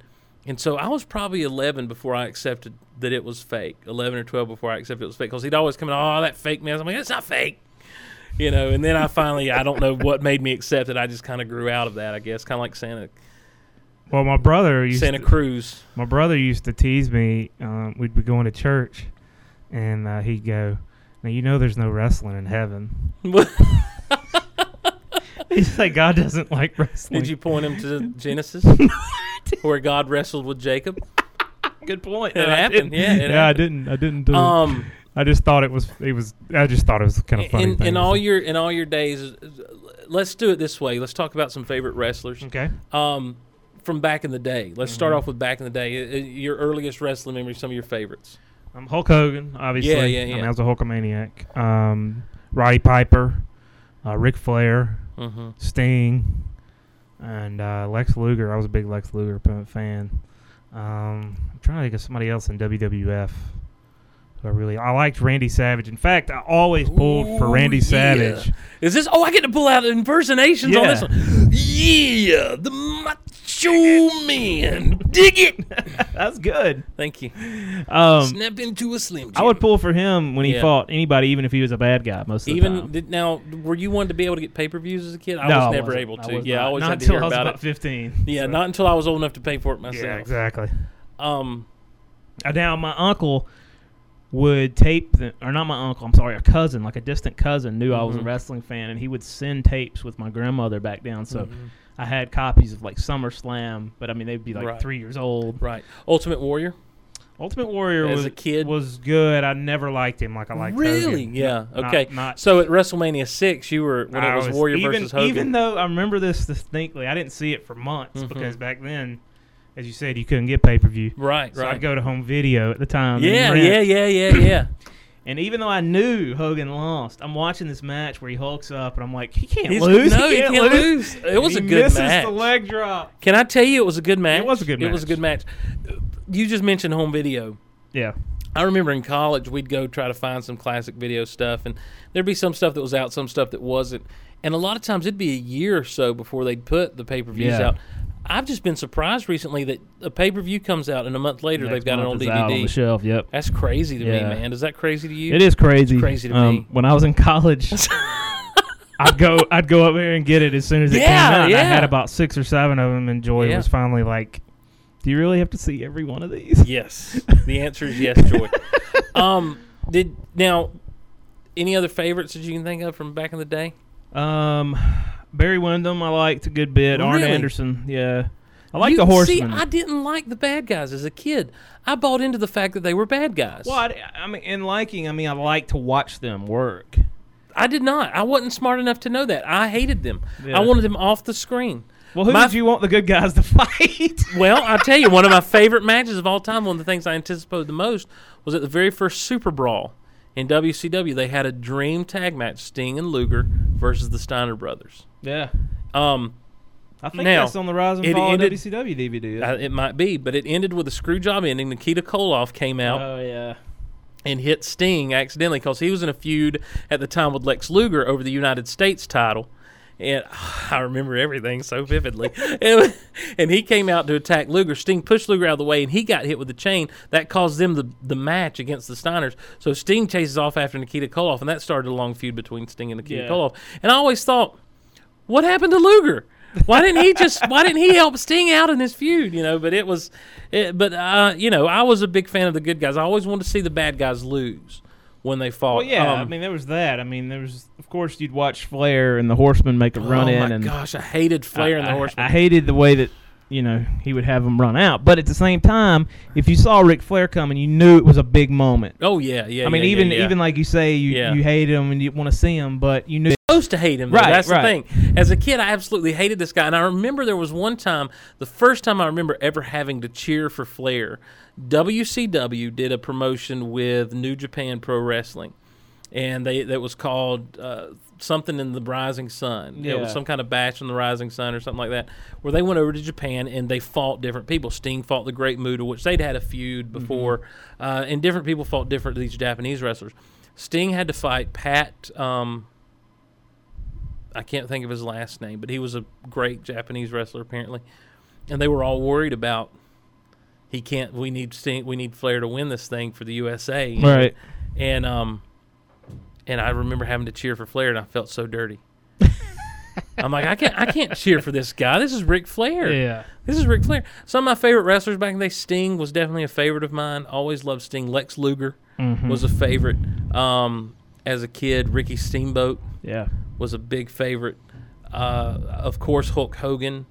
Um, honestly, any of the good guys in WCW or WWF, because those people in WWF at the time were so much like superheroes to me. Ultimate Warrior, Hulk Hogan, uh, Macho Man when he was a good guy. Um, gosh, the the mo- you know even the c- more colorful ones that weren't that big a deal, like uh, Koko B. Ware. Um, and which is how about that Birdman? Yeah, I never Wear- never uh, remember him winning a match. Junkyard Dog.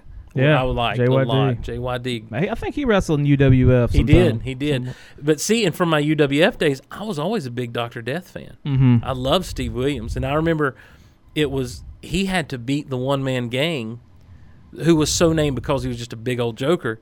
Uh, he had to beat him for the UWF title, Yeah. and it was a big deal. When like when he won, like they did a whole video montage. They played "We Are the Champions, my friend." Uh, I mean, it was crazy. Yeah.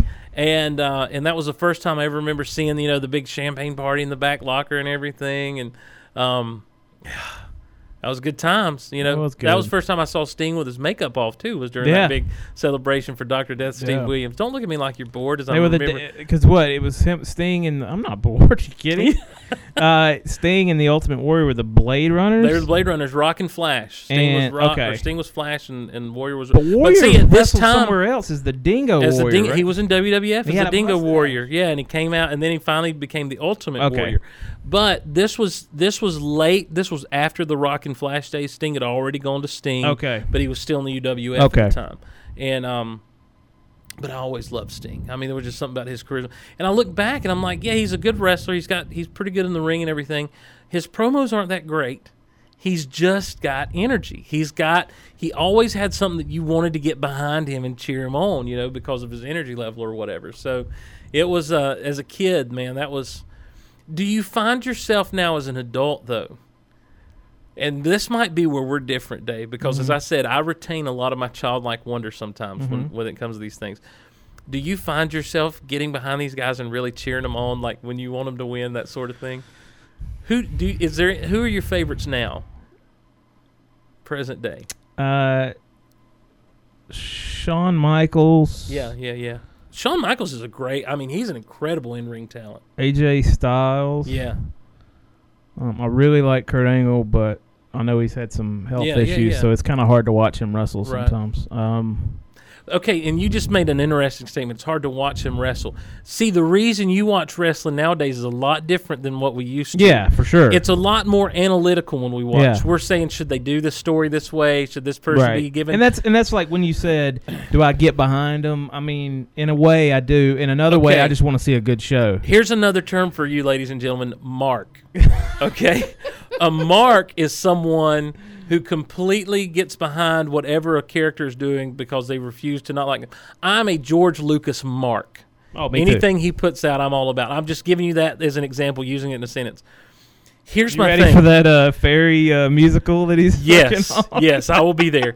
Uh, here, if I went to see Avatar, I can go see a fairy musical. Oh my god! Oh, snap, bazinga! See, I talk about Avatar in the newest episode of the Vortex. You- we won't get off on that. Anyhow, um, A little bit, anyway. but here's the thing: even as an adult, even knowing it's not real, even knowing that everything is predetermined when these guys go out to do a match.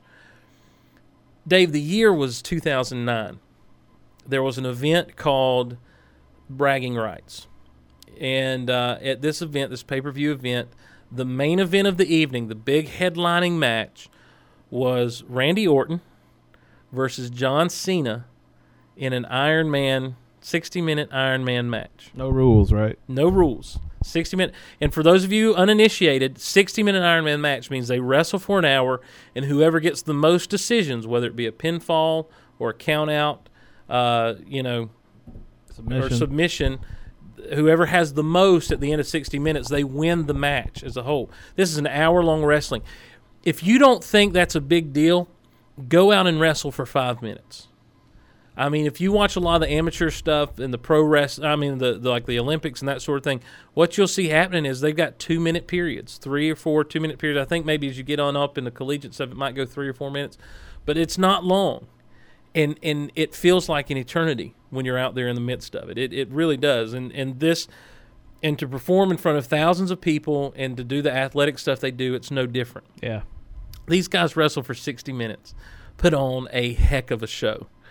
We had a little girl, my friends that I watch wrestling with, they have a little girl. She loves John Cena. She loves John Cena. Whenever he shows up, she knows his music. She hollers John. Cena. In fact, and, and she's going to kill me when she's older. For she's two, she's three years old back at Christmas, her dad was looking online because we were going to kind of surprise her, try to surprise her with a John Cena T-shirt. So he's looking online for like a John Cena T-shirt to get for, her. and um, and as he opens up this one website, it starts playing her music, playing John Cena's entrance music. She was on the potty, this little three-year-old girl on the potty. She comes running in with her pants down around her ankles. John Cena, John Cena, because she is just a trip. Bless her heart. So, uh, but we're watching, and John Cena starts to get beat up, and she starts to cry a little bit. Not annoying, not whiny, not. She just starts to really kind of whimper because John Cena's getting beat. In the waning moments, it was like five to three in favor of Randy Orton as far as the decisions during the hour. Ten minutes left to go. John Cena had to get three decisions, unanswered decisions, uh, to win this match. I was up pacing the room, like, come on, John, you can do it, John. Come on, John, you can do it, John. I totally get into it. Yeah. I let myself be just taken out of a lot of times. If it's a good match, if it's if it's people that I'm invested in, I let myself get taken out of all the stuff we do as adults because the thing about wrestling geekdom is we do the same thing with TV and movies anymore. It's it's the thing where we just want to pick it all apart and figure it all out, and we do that with wrestling, and that's part of what makes it fun for us anymore. But man, it's just like when I go see a good movie and I just let myself be taken out of it. I will get in and I will cheer and I will go nuts, not because they're doing a good job of wrestling, but because my guy is winning, and I will so get behind it. And uh, and for a minute, I'll forget it's fake. It's really good stuff, or not fake, or not just fake. I'll forget it's scripted. scripted. Yeah. there you go. So, but nowadays I love man. I and I didn't like him. John Cena is is he's kind of W WWE. Well, he's I'd say he's their biggest star. He's WWE's front man right Yeah. now. And I didn't like him until we went to a show up in Macon, Georgia, me and some friends. And I and we were totally we had a sign we'd made because John Cena looks like Marky Mark. yeah, he does. He does. He Big looks like. Mark Wahlberg. And he used to rap. John Cena, his, his whole gimmick when he came out after a little bit, he was a rapper. And he would flow on people. Like, he was actually all right. You know, I mean, it was more poetry than rapping, but it was still okay. Um, and, uh, and so we made a sign that said, Who knew Marky Mark could wrestle? And so at the end of the show, John Cena comes out. He defends his title successfully and everything. And um, he's going around. Number one, he spent in the Macon Coliseum after the match 45 minutes that he didn't have to spend going around in every person's hand that he could get to, every hand he could slap, every hand he could shake, every kid he could wave to. He went around the arena, made sure he did it. That's awesome. I mean, that's that's a pretty big deal. The second thing is my friend Jesse ran down to the front with his sign and found a place by the guardrail. And as John Cena walked by, he saw it. He laughed. He grabbed my friend's hand and shook it and hugged him. Said, "That's uh uh that's just wrong, man," and just started laughing. He got the joke and and appreciated it. And from that moment on, I was like, I like this guy. yeah, He's a he's a decent human being. he's a decent front runner for the company, Yeah. you know, and uh, and so when he's on there, I'm I'm cheering him on. He's got a match this coming week at Elimination Chamber yeah, that I don't think he's going to win, but I'm so rooting for him too. I hope it comes. I at least hope he's the, one of the last two standing. well, that's I, I think that's admirable that you still look at it like that. I See, mean- and there's a lot of times for me that I wish I could still look at it like that. Yeah. I wish I could get behind the guys. But unfortunately, I've read too many books. I know Yeah, the, the, yeah, the yeah, yeah, dirty yeah. underbelly of the business. well, and that's the thing, you know, the the wrestler. Did you see the movie The Wrestler Yes, with Mickey did. Rourke? It's disturbing how honest a look that is at what happens in the business. yeah. Um, I don't know that wrestlers aren't taken care of the way they used to not be taken care of once they're done anymore. I think I think that I think there's been a little bit of awareness and sensitivity to these guys who put their bodies through all kinds of crap to perform, to kind of try to help take care of them after the fact. Um, but for the longest time, it hadn't. You know, there hasn't been. Right. And and you just would fade into obscurity. Well, even, even now they're labeled as independent contractors. Yeah. And they're not because they're wrestling exclusively for Vince McMahon's Right. WWE or. I'm not sure if TNA has the same right. structure with their contract. Seems like some of those guys work some independent Mhm. dates too, but Vince definitely does not let his people wrestle elsewhere when they're Right, contract. right, right. So that doesn't. I mean, if you can, He's let him do me- some charity shows and that sort of thing. right. But if you can explain to me how that's independent contracting, I mean, that would mean they could wrestle on Monday Night Raw and then Thursday show up on Sure, TNA. sure. Which is how they could do it back when you were talking about Georgia Championship Wrestling. Right, right. A lot of the wrestlers. Well, that was because that was all part of the NWA Right. circuit, though. That was because you had different. Even the even the old WWWF, I Yeah, believe. yeah, yeah, yeah, yeah. when it Worldwide started, Wrestling yeah. Federation. Yeah. Vince McMahon Senior, I think, was on the board of directors of the National Wrestling Alliance. So And that and that the, what the National Wrestling Alliance was for everyone who doesn't know is is you had different um, territory. territories that in sections of the country that these guys would get together who were heads of these different territories and to kind of give the wrestlers places to go around the country they'd have one champion of the whole wrestling alliance the national wrestling alliance who would go and defend his belt against people in different territories and uh, and so you had in, in individual territories jerry lawler in tennessee you know was real big um, uh, Hogan, Von Erichs Devon Texas. Eric's out in Texas. Yeah, you know those, those kind of people. Flair down around this way. Dusty Rhodes down in Florida. You know, you had these guys who were real popular, and so they would be real big in their territories. And then they might be given the belt, the the title, and get to go around and, and travel. And it's really changed since then. You know now, uh, and but there's still those independent little Yeah. groups, and that's what the wrestlers all about is is people who do go around to these little shows that maybe, if they're lucky, will fill up a high school gym. Yeah. You know, to to wrestle. I worked with a little independent uh, organization over here, uh, about 30, 45 minutes away from my town that I'm in now, that we would have twenty or thirty people maybe Yeah. on a Friday or Saturday night to come watch, and we had some good talent. You know, we had some decent guys. and We had some guys that just didn't need to be even attempting. To do That, that was doing. my experience as well. Is that You were a backyarder though. Well, we were backyard and we moved to a gym eventually. Backyard are those videos you see where idiots are busting light bulbs But on we- each other's heads. Now wait a minute. We had a real ring, and I never got a, bu- a light bulb busted on me. I did take a, t- a, a good chair shot to the back of the head one time, and, and Joy pretty much told me that was the end of my wrestling Nice. career. 'Cause it cut me open a Wife looking bit. out for you. Yeah, Um, do you have a favorite match or favorite matches in your? I had. in I your do. history? I got um the one I always think about when people ask me these questions are WrestleMania three, Ricky the Dragon Steamboat versus And- Macho oh, Man Randy yeah, Savage. yeah, yeah. Um, And you know that match is a good match to watch from a technical standpoint. absolutely. As far as what these guys do in the ring is amazing.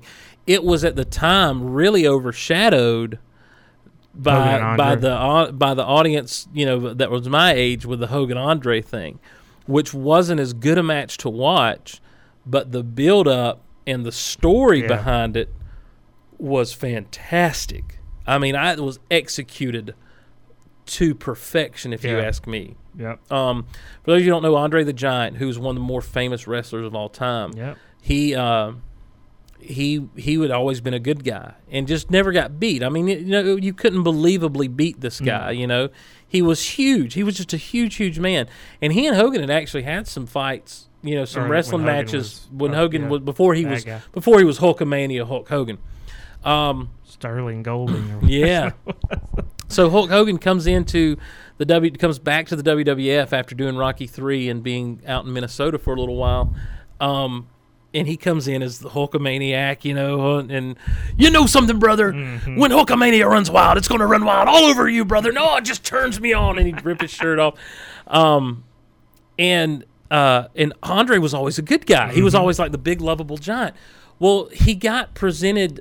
They did this whole thing where they presented Andre with like some type of lifetime achievement trophy or something. Hogan was the one coming out to present it Now, to this, his this best. was on Piper's Pit, right? yeah, to present it to his best friend Andre the Giant, and uh, and Andre just walked out, and or while they were presenting to him, Andre just walked off. He just kind of waved. He just looked disgusted and he walked out. And I remember seeing that on WWF Superstars on a Sunday afternoon. I'm like, what just happened? And then. I I just I love it when these things are when they work so good. Then Andre comes out a few weeks later with the worst, most vile villain in the WWF at the time, Bobby Heenan, who was a mm-hmm. manager. Now, the job of a manager, a lot of times in wrestling, Dave, is to you were a manager. What does a manager do? You speak for the wrestler. You Yep. can't really speak for themselves. That's right. That's what. Well, that's what a lot of people think it is. I remember a lot of good managers. Jim Cornette, you know, he used to do his thing, and then he'd say, "Tell him so and so," and they'd give it to the wrestler. Yeah. The wrestler could do it, but the manager also was to give the appearance of, "I've helped set this match up, Yeah. and I'm out there in my person's corner to help them through, to give them advice as they wrestle." And the bad guy managers to cheat. Yeah. And Bobby Heenan was the master at cheating in the ma- and he hated Hulk Hogan. We'd seen it, it rest, this was before WrestleMania 3 at WrestleMania 2 we'd seen the situation with King Kong Bundy. I think Heenan helped Bundy out Yeah. was the whole thing, you know, during that time. Uh, you know, and we'd seen Hogan go through all these different tests and trials and at every turn Heenan was messing him Mm-hmm. up. Well, this time around, buddy, Heenan had gotten in Andre's head. And Andre comes out with Heenan, and he just takes. And Hogan used to wear this cross around Cross his neck because he was all about the training, the prayers, and the vitamins, brother. And he took the cross off his neck and threw it down the ground. And I just remember Hogan's face, like, "Don't do this, man. Don't do this," because Andre challenged him to a title shot. Then, said, "Don't do this, man. Don't do this, mm-hmm. brother. Andre, we're friends, brother. We're mm-hmm. friends." You know. I remember Piper kneeling down with him when he was looking at his cross, and Yeah, yeah. he goes, "Are you? Are you? Do you accept the challenge?" And like Hogan looked like he was gonna say no. and Yes. he's like, yes. but dude, the freaking promos that he did before that match, Hogan did. Uh, that there was a reason that Hulkamania was so big. Yeah, absolutely. He got you behind him. So you had a match between Randy the Macho Man Savage, who most of you know from Slim Jim commercials, and a guy named Ricky the Dragon Steamboat, who was a phenomenal wrestler. Phenomenal. And this match, both of these guys gave a phenomenal performance. Uh, I'm still confused when I go back and look about who I'm supposed to cheer for I know. I mean, part of part of the uh, because the whole Elizabeth thing Mhm. was so weird. She was all about being with Macho Man, even though he was a bad guy, but she was a good guy. It was just always so weird. Um, it might have been shortly after that that he turned face yeah, it was. because he by the next uh, by the next WrestleMania is when he wins the title in Yeah, the tournament. yeah, yeah, yeah. Well, and and see what happens is at WrestleMania three with this whole build up behind it, you've got the final match of Hogan versus Andre, and it wasn't pretty to watch, is what much. But man, the build up and when Hogan picks Andre up and does something no one's ever done and body slams him, yeah. the place erupted. So is that one of your favorite matches? It's pro- it's one of my favorite angles of all time. Oh. It's one of my favorite storylines and angles, and, and I love the. That's a pop yeah. when the people went nuts over uh, Hogan Body slam, body slam because he tried for and, the, and his whole the whole rest of the match his back was hurt. You know, it's like ah, no way he can Hogan win. he can't do it. He's out. You had you had uh, yeah, Jesse, the, Body, Ventura calling with uh, Gorilla Monsoon. He's hurt, Gorilla. Oh, that was so good. It Yeah. was so good. Um, but that match, the the thing about it is, is, is looking back now as you watch WrestleMania three, you have to look and say the superior match though was this match. Was it for a belt? Yeah, even? it's for the Intercontinental was it title. for the Intercontinental Mhm. title? Ricky Steamboat versus Macho Man, and and that's and that's because both of those guys at the time were really great performers. Macho Man wasn't as blown up as what he got later Right. on in life, and and he was a lot more athletic. And Mm-hmm. Ricky Steamboat was a guy who was real fast in the ring. He did some stuff off the top rope, but not They were almost too equals. much. Yeah, They were just about equal with each other. there's a as far as move speed. called an arm drag in wrestling where someone's Oh, yeah. coming at you and you take their arm and you and you roll them over your body so that they end up on the mat and you end up kind of on top with some top control. That's a move in actual real wrestling too, Mm-hmm. an arm drag. Ricky Steamboat did an arm drag where when you came at him, he would leave the mat and literally flip you through the air with his body, and it just looks phenomenal. No one can do. And I was so impressed to see him do that again when he came back to do his couple of matches Oh, against yeah. Chris Jericho. Yeah. Uh, that's just how he, I guess, how he learned to do it. Did it? Any other favorite matches that come to mind for you? Sting and Flair. Which Just- one? I'd probably Any say. I mean, you know, the popular ones, the Clash of the Champions. The first one. one. I'd probably say the Great American Bash one though, because that was a big storyline. Yeah, when he won. one, Yeah. Well, because Sting had legitimately hurt his knee. Yeah. Right. He he had literally hurt himself. And for those of you who don't know, Sting is a guy with face paint. Mhm. Um, and he singer. actually owns the name. Sting. Really? Yeah, yeah. What about Sting? Uh, Sting from the police. He doesn't really own it like Sting does. Sting the Wow. wrestler.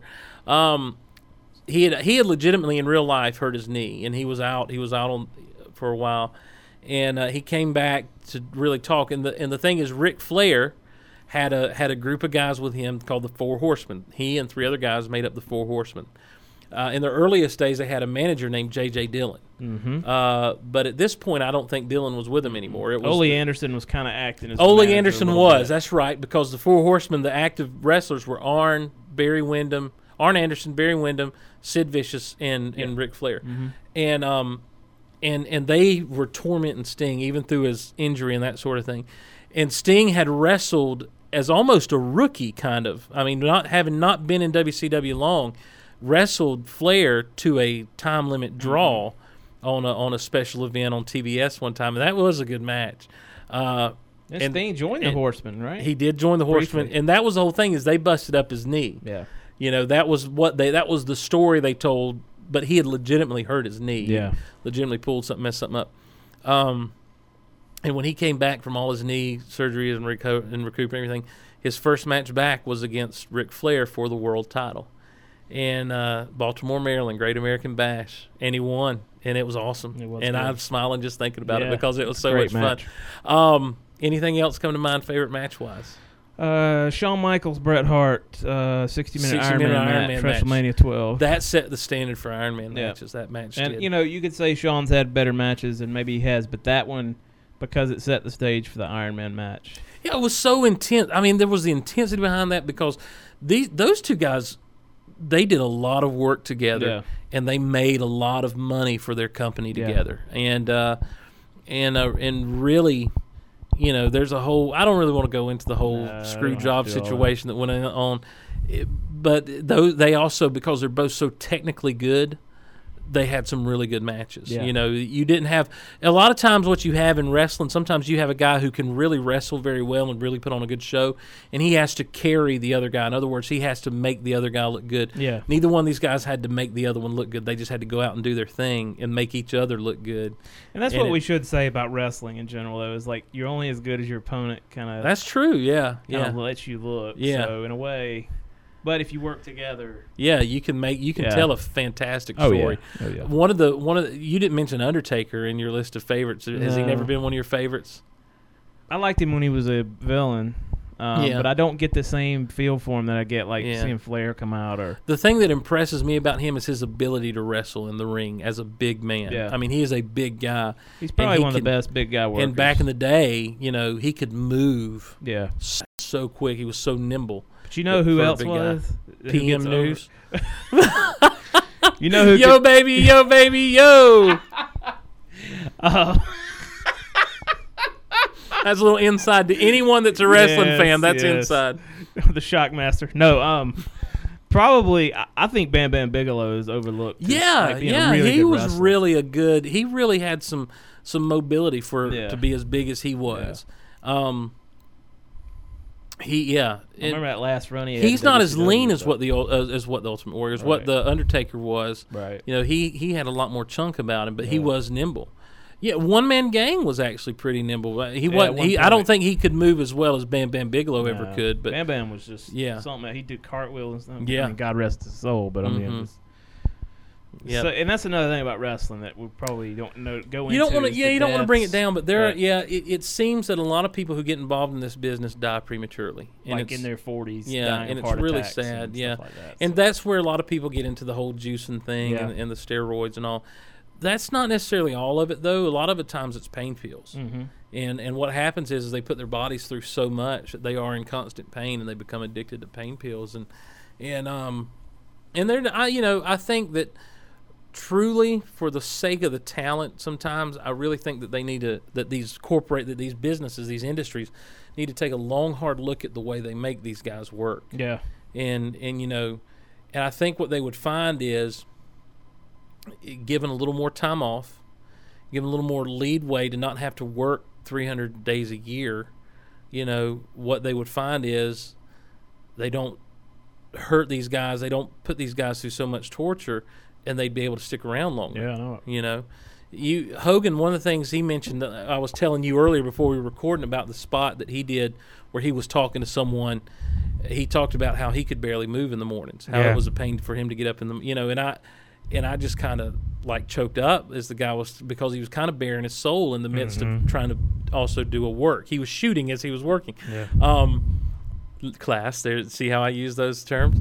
Um, but anyhow, you know, you it's, it's it's it's a weird. Yeah, those of you who are still listening, it, it it is it does have a. You mentioned earlier, it does have a dark underbelly that I don't like to talk about Yeah. because then I can't get behind John Cena as he's I mean- winning the Iron Man match. I mean, it's out there Yeah. for you guys who want to smarten up about some of the uh, downfalls of the business. Yeah. But um, we're kind of focusing on the geek aspect of it. Well, do you have any other favorite matches that come to mind? um, those those three are probably the biggest ones. Yeah. Of course, there's been hundreds. I could Yeah, go into. yeah, I mean, yeah. Shawn Michaels versus Kurt Angle, WrestleMania 21. was. Yes. Uh, Shawn Michaels versus John Cena at WrestleMania 23. Was Yes, great. yes. They actually had a match on Raw. The rematch of that Mhm. was actually so much better. Yeah, yeah, yeah, on yeah. Raw. I think it went 45 minutes or something. Oh, listen, um, Shawn Michaels. Shawn Michaels anybody. knows how. Yeah, Shawn, Mi- Shawn Michaels versus Ric Flair at WrestleMania 24. I heard that was good. I've never seen it. but- Fantastic, Yeah. Dave. Oh, it was fantastic, and uh, it was a retirement match for Flair.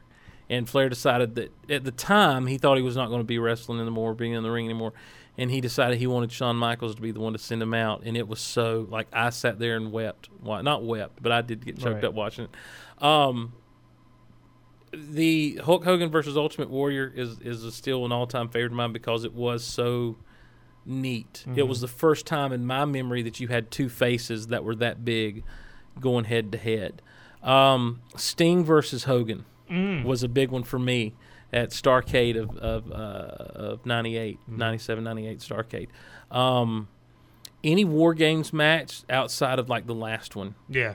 um, that because War Games was a match where they took two different rings, put them side by side, and enclosed them both in a steel cage, and you had two teams of four or five, and a member from each team started out. And then at, at two minute intervals, someone from an alternating team would run in, so it'd be three on two or three on two on one at one point, then two on two, then three on two, then three on three until everyone was in there. And the match proper did not start until everyone was in there. Then war games began. Right. So you've had people beating the crap out of each other in these cages, and then once the eighth man's in, war games begins. And the only way, traditionally, they they watered it down in the later days of WCW. The only way to win was submission or surrender. You had to submit or surrender. So you had to say "I quit," basically, and uh, those were some bloody Yeah. fun matches to watch Yeah. though because that's was war games was really where a lot of feuds were settled Oh yeah. or It's kind of a horseman specialty. it was really, yeah. Um, one of my favorites was the Steiners. Well, it was Sting, Luger, one of the Steiners. I forget which one because I think another one had gotten hurt, and Flying Brian Pillman against the Four Horsemen, and uh, and Flying Brian was coming off an injury, and he got power bombed by Sid Vicious, and they called it. The refs like, no, it's done, it's done. But it was a good match. It was so much fun to watch. There was a- Remember, he lifted Pillman and, and his head hit the top of the Yeah, yeah. Sid Vicious is so tall. Yeah, yeah, big man, big man. I love those War Games matches. Um, golly, Rock versus Hogan at WrestleMania, I believe it was 18. Rock versus Austin was good. Yeah. yeah. Uh, that was that was a match. Rock versus Hogan was a match that shouldn't have been good. Somehow Hogan reached down and pulled out a good performance though. Um, I'd say that's probably. Well, the- he did have a really good match with Shawn Michaels, but Yeah. most of that was. Yeah, yeah, yeah. Well, most of that was but- Shawn. But you know, the crowd really got behind that one. That's another thing that when you've got a good crowd, it can help get you. I, these are things, and the reason that these are matches I, that I remember is, is like is because I was really, as an adult, knowing what I know about wrestling, I was into Hogan versus Rock. I was cheering for whoever was going to win because at that point I didn't care. It was just that good. And that led to my youth group at the time and myself. Whenever we'd go on beach trips or something, we always wore old T-shirts to rip off. Oh, that's a la awesome. Hulk Hogan. That's rather awesome, Than, yeah. And so, uh, good times. I, it, it's a thing where those are the type matches. Favorite? Do you have any favorite storylines from the past that you remember? I think there's one we agree on that not everyone else, not every other wrestling fan really likes. Go ahead. The Black Scorpion. Oh yeah. yes. Oh, it'd be so convoluted to get into, but I don't think it is because after you mentioned the Sting Flair match at Yeah. Baltimore, Sting had a few title defenses after that, and he started to be harassed by this character calling himself the Black Scorpion. This guy would come out dressed They all played, in black, they had a played his voice over yeah, the they played his voice over the intercom, and it sounded like Doctor Claw. Yes, it did. And uh, he's like, Sting, Sting, here I am. And he would do magic tricks. Yes. He turned a guy into a tiger. Turned the guy's head all the way around. He disappeared. He came and he'd show up and disappear. Then he'd be on one side of the arena, then on another side of the arena. And he was just really messing with Sting's mind, playing mind games with Sting. Um, so Sting had a few successful title defenses, and finally, he just got tired of putting up with Black Scorpion. He would fight him, and he'd go to take his mask off. There'd be another mask on under there. And then the real one would walk out. the real one would on walk the- out. yeah. He'd be fine. It'd be some weird person you don't know, and the real one would walk out laughing, and and and Sting would just be like, "What's going on?" Finally, he was going to get the Black Scorpion in a cage at Starcade, and uh, which is which was WCW's big wrestling event every year. It happens at the end of the year every year, and um, and as they as they were introducing the Black Scorpion, four guys came out as the Black Scorpion and uh, and then watching it, then I'm like, that body looked type looks familiar. That that big guy really looks familiar. And then here comes the black scorpion in a sparkling robe. You know, he spreads his arm out in it and everything, but he doesn't really. Uh, props to the guy who was the black scorpion because you didn't, you knew it, but you couldn't be sure Right. until finally, uh, after the match was over, Sting won. He he defended his title against the Black Scorpion. As he went to unmask him, all heck breaks loose in the cage. They come in. The people with the mask on happen to be the members of the Four Horsemen, and the Black Scorpion himself was Ric Flair. And I just thought that was It was. I thought it was good. I thought it was a great. I know a lot of people don't like Yeah. that old. I love it. Do you have any other favorite? The NWO when it started Yeah, was really yeah, big, yeah. and that's really helped me stay on track with rec- Mhm. with wrestling. Wrestling. So I was at that age where girls might have been a little more important than wrestling. yeah. Lo and behold, I sat at home on the weekends watching. Well, when. Hogan came out, because all our lives we knew Hogan as a as a good guy, Yeah. and when he turns bad, man, that just turns your world upside Yeah. down. And being such, I was a huge Sting fan too. I was never an NW. Were you an NWO fan when they were in their heyday, early on? Because you had people you were either NWO or you were WCW. oh, I was always pulling for WCW, Yeah. but again, I was kind of smart. You to the recognize them, yeah, yeah, right. yeah. So I just I was all about Sting. I couldn't wait for that match because Sting Hogan match was one of my favorites because that was a great build up. Yeah, That's something was. that took guts on their part. they kind of to take their most to take their most charismatic front runner wrestler put him on the shelf. and shut him up and make him this dark brooding character in the in the rafters um, for months. And then finally he came down and kicked butt. It was like over a year, I think. and then finally he came down and started swinging a bat on some people and stuff. And um and then to finally say he wanted you know to finally get Hogan um and have that match and yeah they they botched the ending I think Nick Patrick didn't do what he was supposed to do Right. the referee didn't count as fast as he was supposed to to, to usher in the era of Bret Hart but uh but they had the rematch at Yeah, Super Brawl and it rematch worked out much better. um which you you got by the way I do have it. um, and uh, and I don't know. I just that that story really was good. The end, Yeah. the whole NWO that w- the NWO though was something that, and I saw this after the Sting match. Uh, when they tried to keep it going Yeah. beyond that super brawl where, where Sting and Hogan fought, and it and it started to shift into Are you red and black? They tried to, back, like, causing mass it a few destruction. Guess who's here? The bad boys are wrestling. uh, yeah, they tried to reinvent it, redo it, and then the NWO 2000 came along, and that didn't. And it's like they never, they should have had the NWO ending. defeated Yeah. once and for all, you know, and then maybe come back later as just a what we call a stable Yeah, or a team, uh, a, a team of, of people. Um, any other favorite angles that you can think of? Any other favorite storylines? Well, in recent years, it's probably Shawn Michaels' return from. He was retired for four years. Yeah, and yeah. his return back to feud with Triple H Yeah. really kept me interested in wrestling for a long Yeah. time. Um, trying to think of some in TNA maybe. They had the main event Mafia recently. I'm not. See, I'm not familiar enough with them to really. And TNA comes on Spike TV. hmm They're about to start.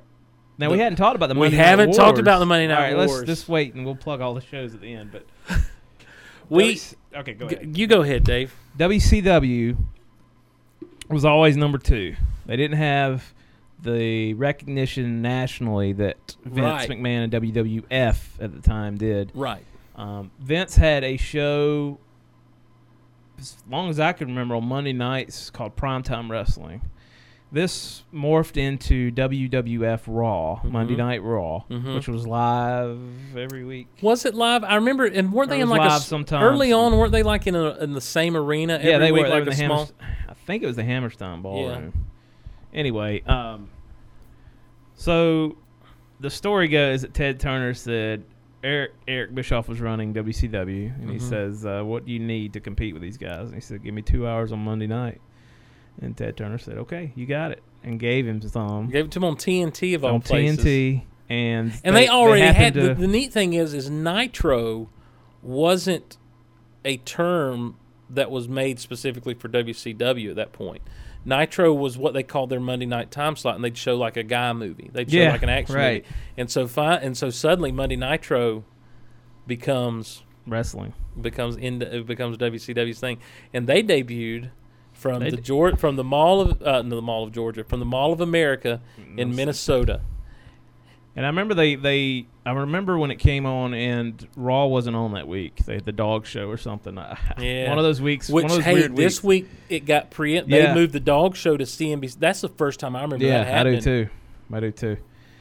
So they fought for a good. I think Nitro came on in the fall of '95. I Yeah, believe, and by fault like we that. mean they went head to head head. to head. And, and listeners of this show are familiar with the idea of ratings and how important they are, but they fought for ratings, cable ratings. And WCW beat Nitro. I'm sorry, WCW Nitro beat Raw for. I used to know the number. It's like 70 something weeks in a Yeah. row. Maybe not 70. It- no, it was a good year. I mean, it was close to a year and a half. So seventy yeah, it was, something would be right. from it was from fall of 95 until about March or April of 98, yeah, I believe, until well, that's Raw. more than seventy something weeks. Yeah. Yeah, they, they were they were ahead for a while, and it was because of the induction of this, and it wasn't because of Hulk Hogan. Right. It wasn't because these characters came in. It was because Nitro started a, a formula. They were trying to surprise you every And week. they did. and they did. They they successfully did that for a while, but then it got to be where you were expecting it, and they just couldn't maintain. I don't think financially they could maintain what they were doing. The people they were trying to bring in, and creatively they couldn't maintain the shock and awe of And one of the things that was really good about Nitro that I think Raw misses sometimes is the wrestling. They had the luchadors who could Yeah, really they had the guys wrestle. from Mexico. Yes. who who not just could wrestle, but those guys could fly. Yeah, exactly. Those guys were just zipping all over the place. These little tiny guys just and you didn't see that on on Raw. You and you still don't. And, No, and you, see don't. guys like Rey Mysterio who are still very popular, who really need they really need to make him a division Yeah. uh, that he can be dominant in against a guy like an Evan Bourne, who is also really good. He's really talented. You know, the you people. the, the rumors Vince is so big on the big guys. Yeah, man. he's always just- been big on the Giants, and and that's don't- one thing that Nitro really kind of. Uh, Kind of played back over that was well, look what we can do. Yeah, exactly. You know, and that was so much fun to watch those matches. You really did. That was so much. That was a blast to watch those Yeah. matches. Yep. The other thing I heard, I heard one of the wrestlers talking recently about the one thing that WCW never seemed to be able to do was create a star. Um, Very They took stars from elsewhere, you know, and and and they and the minute they came in, they were dominant, you know. Whereas and so it made their talent look second rate. Um, I thought that was a really good argument to be made about the fact that if I have a if I have a product and someone else over here is selling the same product and somehow I get a piece of their product, I'm not going to let it dominate what I've got right off the bat. You know, I'm going to I'm going to make it because that makes me look second rate to this. Now I'm not going to treat that product poorly because it's Right. basically the same as what I got. But you know, I'm not going to put the world title on them right off the bat. You know, and I well, think that's as all the WCW guys found out when Vince bought them, that they all pretty much. Yeah, I mean, I think the ones that went, but you know, they were also there were some that had very successful runs eventually in in WWE, WWF. Eventually, yes. Um, well, it, and I don't think that's unfair. You know, uh, other than when that all went down, and now we're going to get into some of the stuff that where we kind of part ways on. When Vince McMahon, owner of WWF, bought WCW, my biggest criticism of the whole thing was he should have bought a few of those big guys' contracts, brought in some of the really big names, some of the headlining names, and uh, had a legitimate WWF versus WCW thing go on. And if he wanted WWF to win, that's fine, but he wouldn't have to bury the WCW guys in the in Yeah. the in the in the process. uh, what happened was the talent that he did get immediately from WCW wasn't the top tier talent, and the one or two guys he did have, he was scared to put them over too much. But you think about it, Booker T eventually got that WCW title put around his waist. Um, he became a U.S. champion again. He became a world champion. Um, you know, I he he became He King was Booker. probably the exception. Yeah.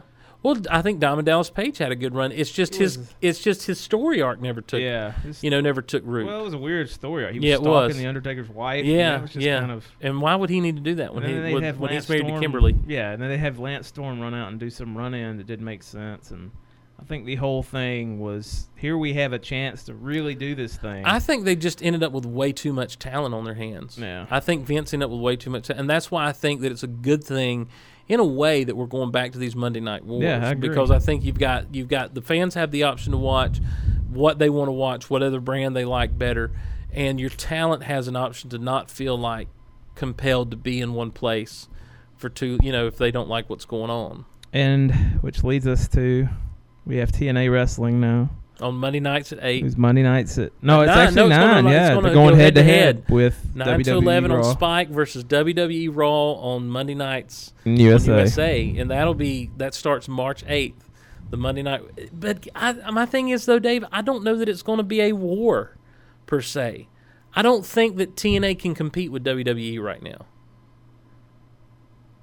They might be able to get the numbers that Spike wants them to get right now, but I, I agree with you that they're not gonna. That's not gonna be. It's not gonna be me waiting around Tuesday, March 9th, going. I wonder if uh, you know TNA Right. beat WWE. It's not gonna happen. You're talking about a program that has consistently beat in ratings NBA games. yeah. on Monday nights that air on Monday nights. You're talking about a program that has consistently beat Major League Baseball games that air on cable on Monday nights. And I'm talking about Raw here. Mm-hmm. You know, you're talking about a program that has consistently outdone has done phenomenal things for a cable television show ratings wise. Yeah.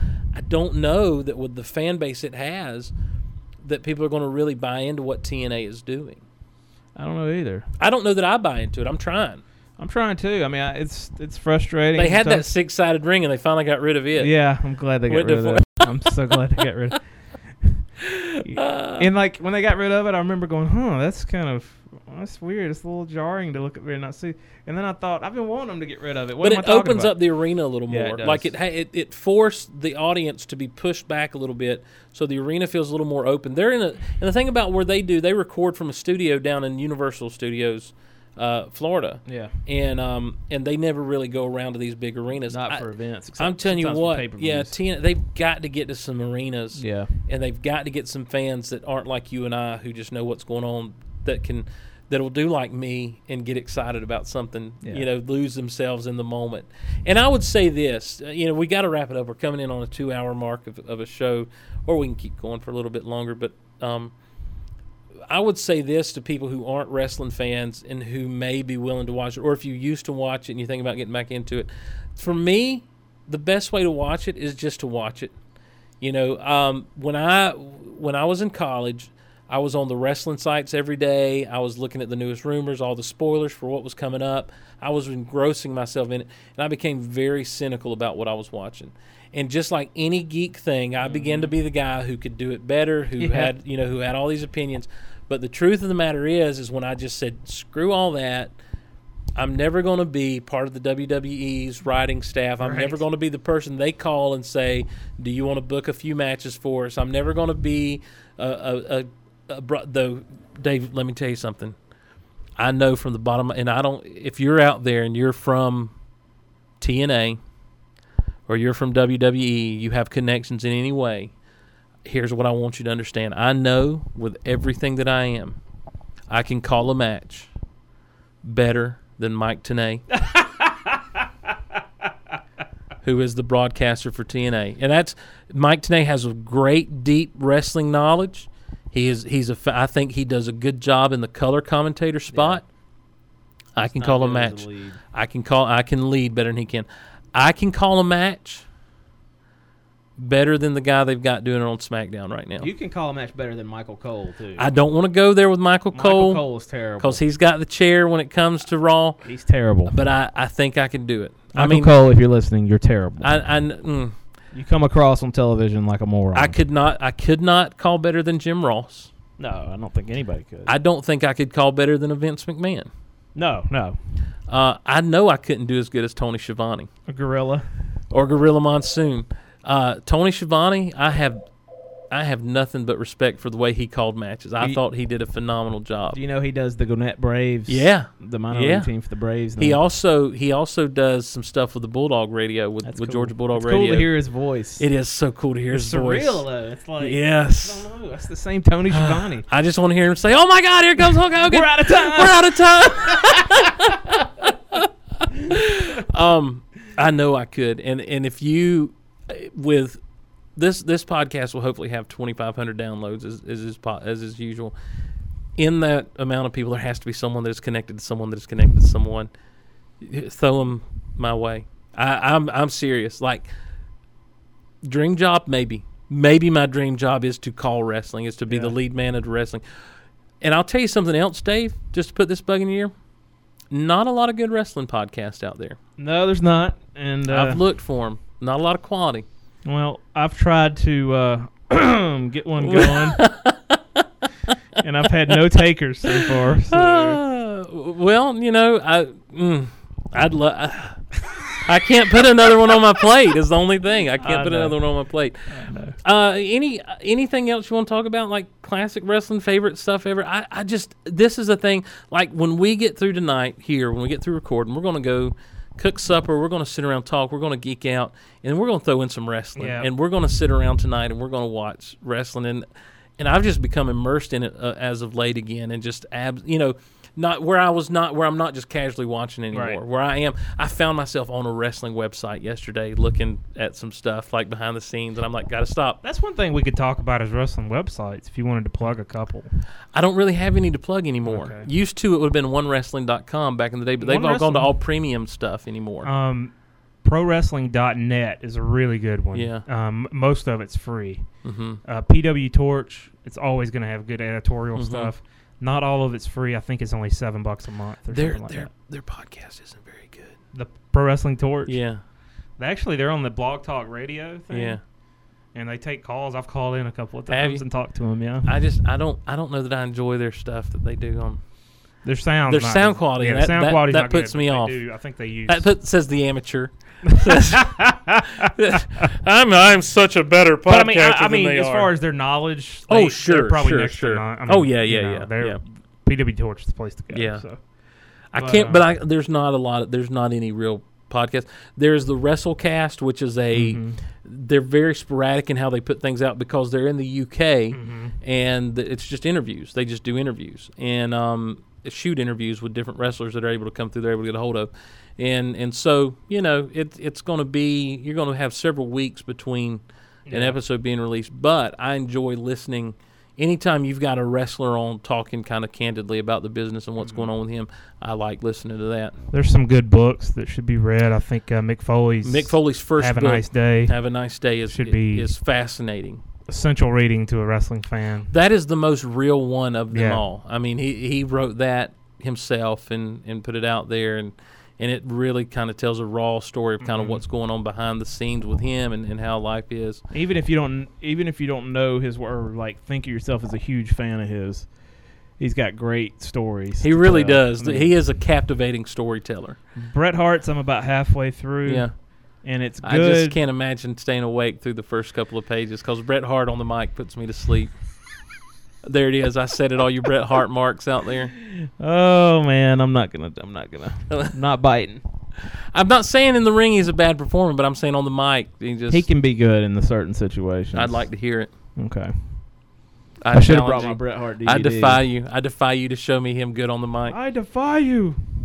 So, He's passable on a mic. well, when he has Much to like be. myself, uh, he relies on the others to carry the show. Any other books you can think of to, that might be Um, worthwhile reading? I don't think the Hogan one's that.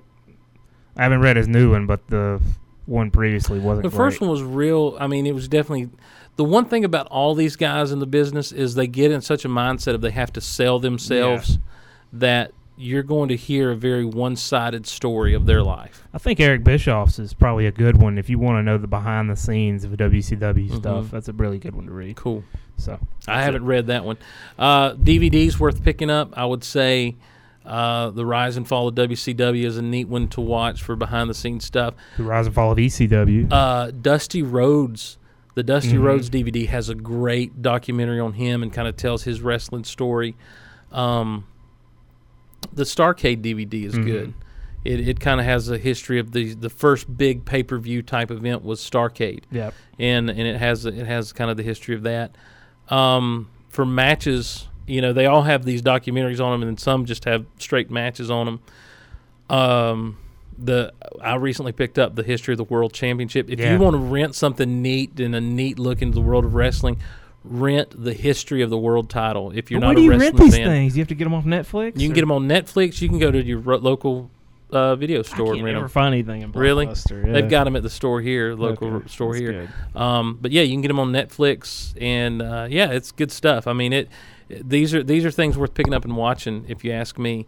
Um, I can't really, you know, other than if you if you are a wrestling fan and you've got some favorite matches, then you know you know which one, you know where to find those, on what events to find those, and everything. So, uh, you know, we did, we barely scratched the surface. I know. I What know. what I want to do now is get you and my cousin Jason in here all at the same time, and let's really go off on it. I, I think will. I think it'd be good times. Well, we hope you've stuck with us today, ladies Yeah, and we gentlemen. do. Hope you've learned a little bit and, and had a good time with us. I've had a blast, Dave. I have to. I appreciate you coming always fun doing this. I with you. appreciate you coming on with me. Um, before we go, need to let you know what's coming down the pipe for Geek Out Loud. Goal Nation. Here we go. Number one, uh, our friend Kim Jordan, listener and friend of the show, Kim Jordan, is starting up, uh, getting ready for her walk uh, for Autism Speaks. Uh, they've got their walk. We we joined up with her last year to help raise money, and pretty soon you'll be able to go to the site and find a link to where you can help donate to help uh, her raise money. Last year we set a goal of three thousand dollars to try to raise through the podcasting audience or listening audience, the greatest listening audience in the universe, by the way, um, uh, to raise for her. And uh, and we're going to do the same this year. Our goal is still three thousand because we didn't meet it last year. So I'm going to go ahead and put it out there. Our goal is three thousand. As Kim gets me the information, we'll get it linked up and we'll make sure to let you know. On that note, uh, on episode, as I've already mentioned, episode 75 of the Media Junkyard, I was on and won the title of Jedi Master of the Media Junkyard. So, Awesome. yeah. So uh, that was pretty cool, I guess. Um, we where, where else have I been lately? Nowhere. Nowhere. I've had no guest appearances Of course, lately. he does co-host you. Yeah, the Smallville, yeah, SmallvillePodcast.com. Trying to think of the plugs. Vortex is coming back, Dave. I hear Yep, and that's my uh, sci-fi uh, podcast. coming off of the coming off a hiatus, coming back to Podbean. Yeah, we haven't. Gonna be tearing up those Podbean servers. Did I tell you our site crashed and No. nobody told us? Nice. It was Way like to go, fan. months. I saw, yeah, I saw something on the forums about way to go, fans.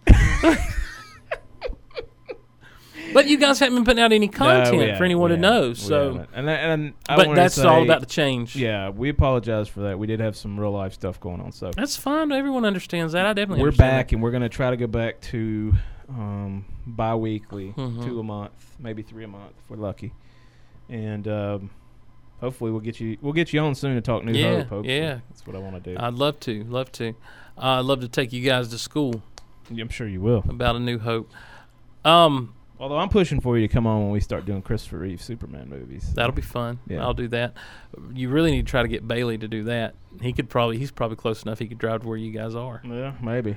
Um uh, other than that, round3show.com is one of the things I'm really excited about right now. Me It's too. Derek and I doing a podcast where we just ta- tackle three topics every week. BigHonkinshow.com, Big Honkin' Show. There's a lot going on on the internet. That's why I look and I say I'd love to do a wrestling podcast. I'm tempted to try. One really- day, sir. I really am tempted to let's try. Um, so we'll pray about it and see how it goes.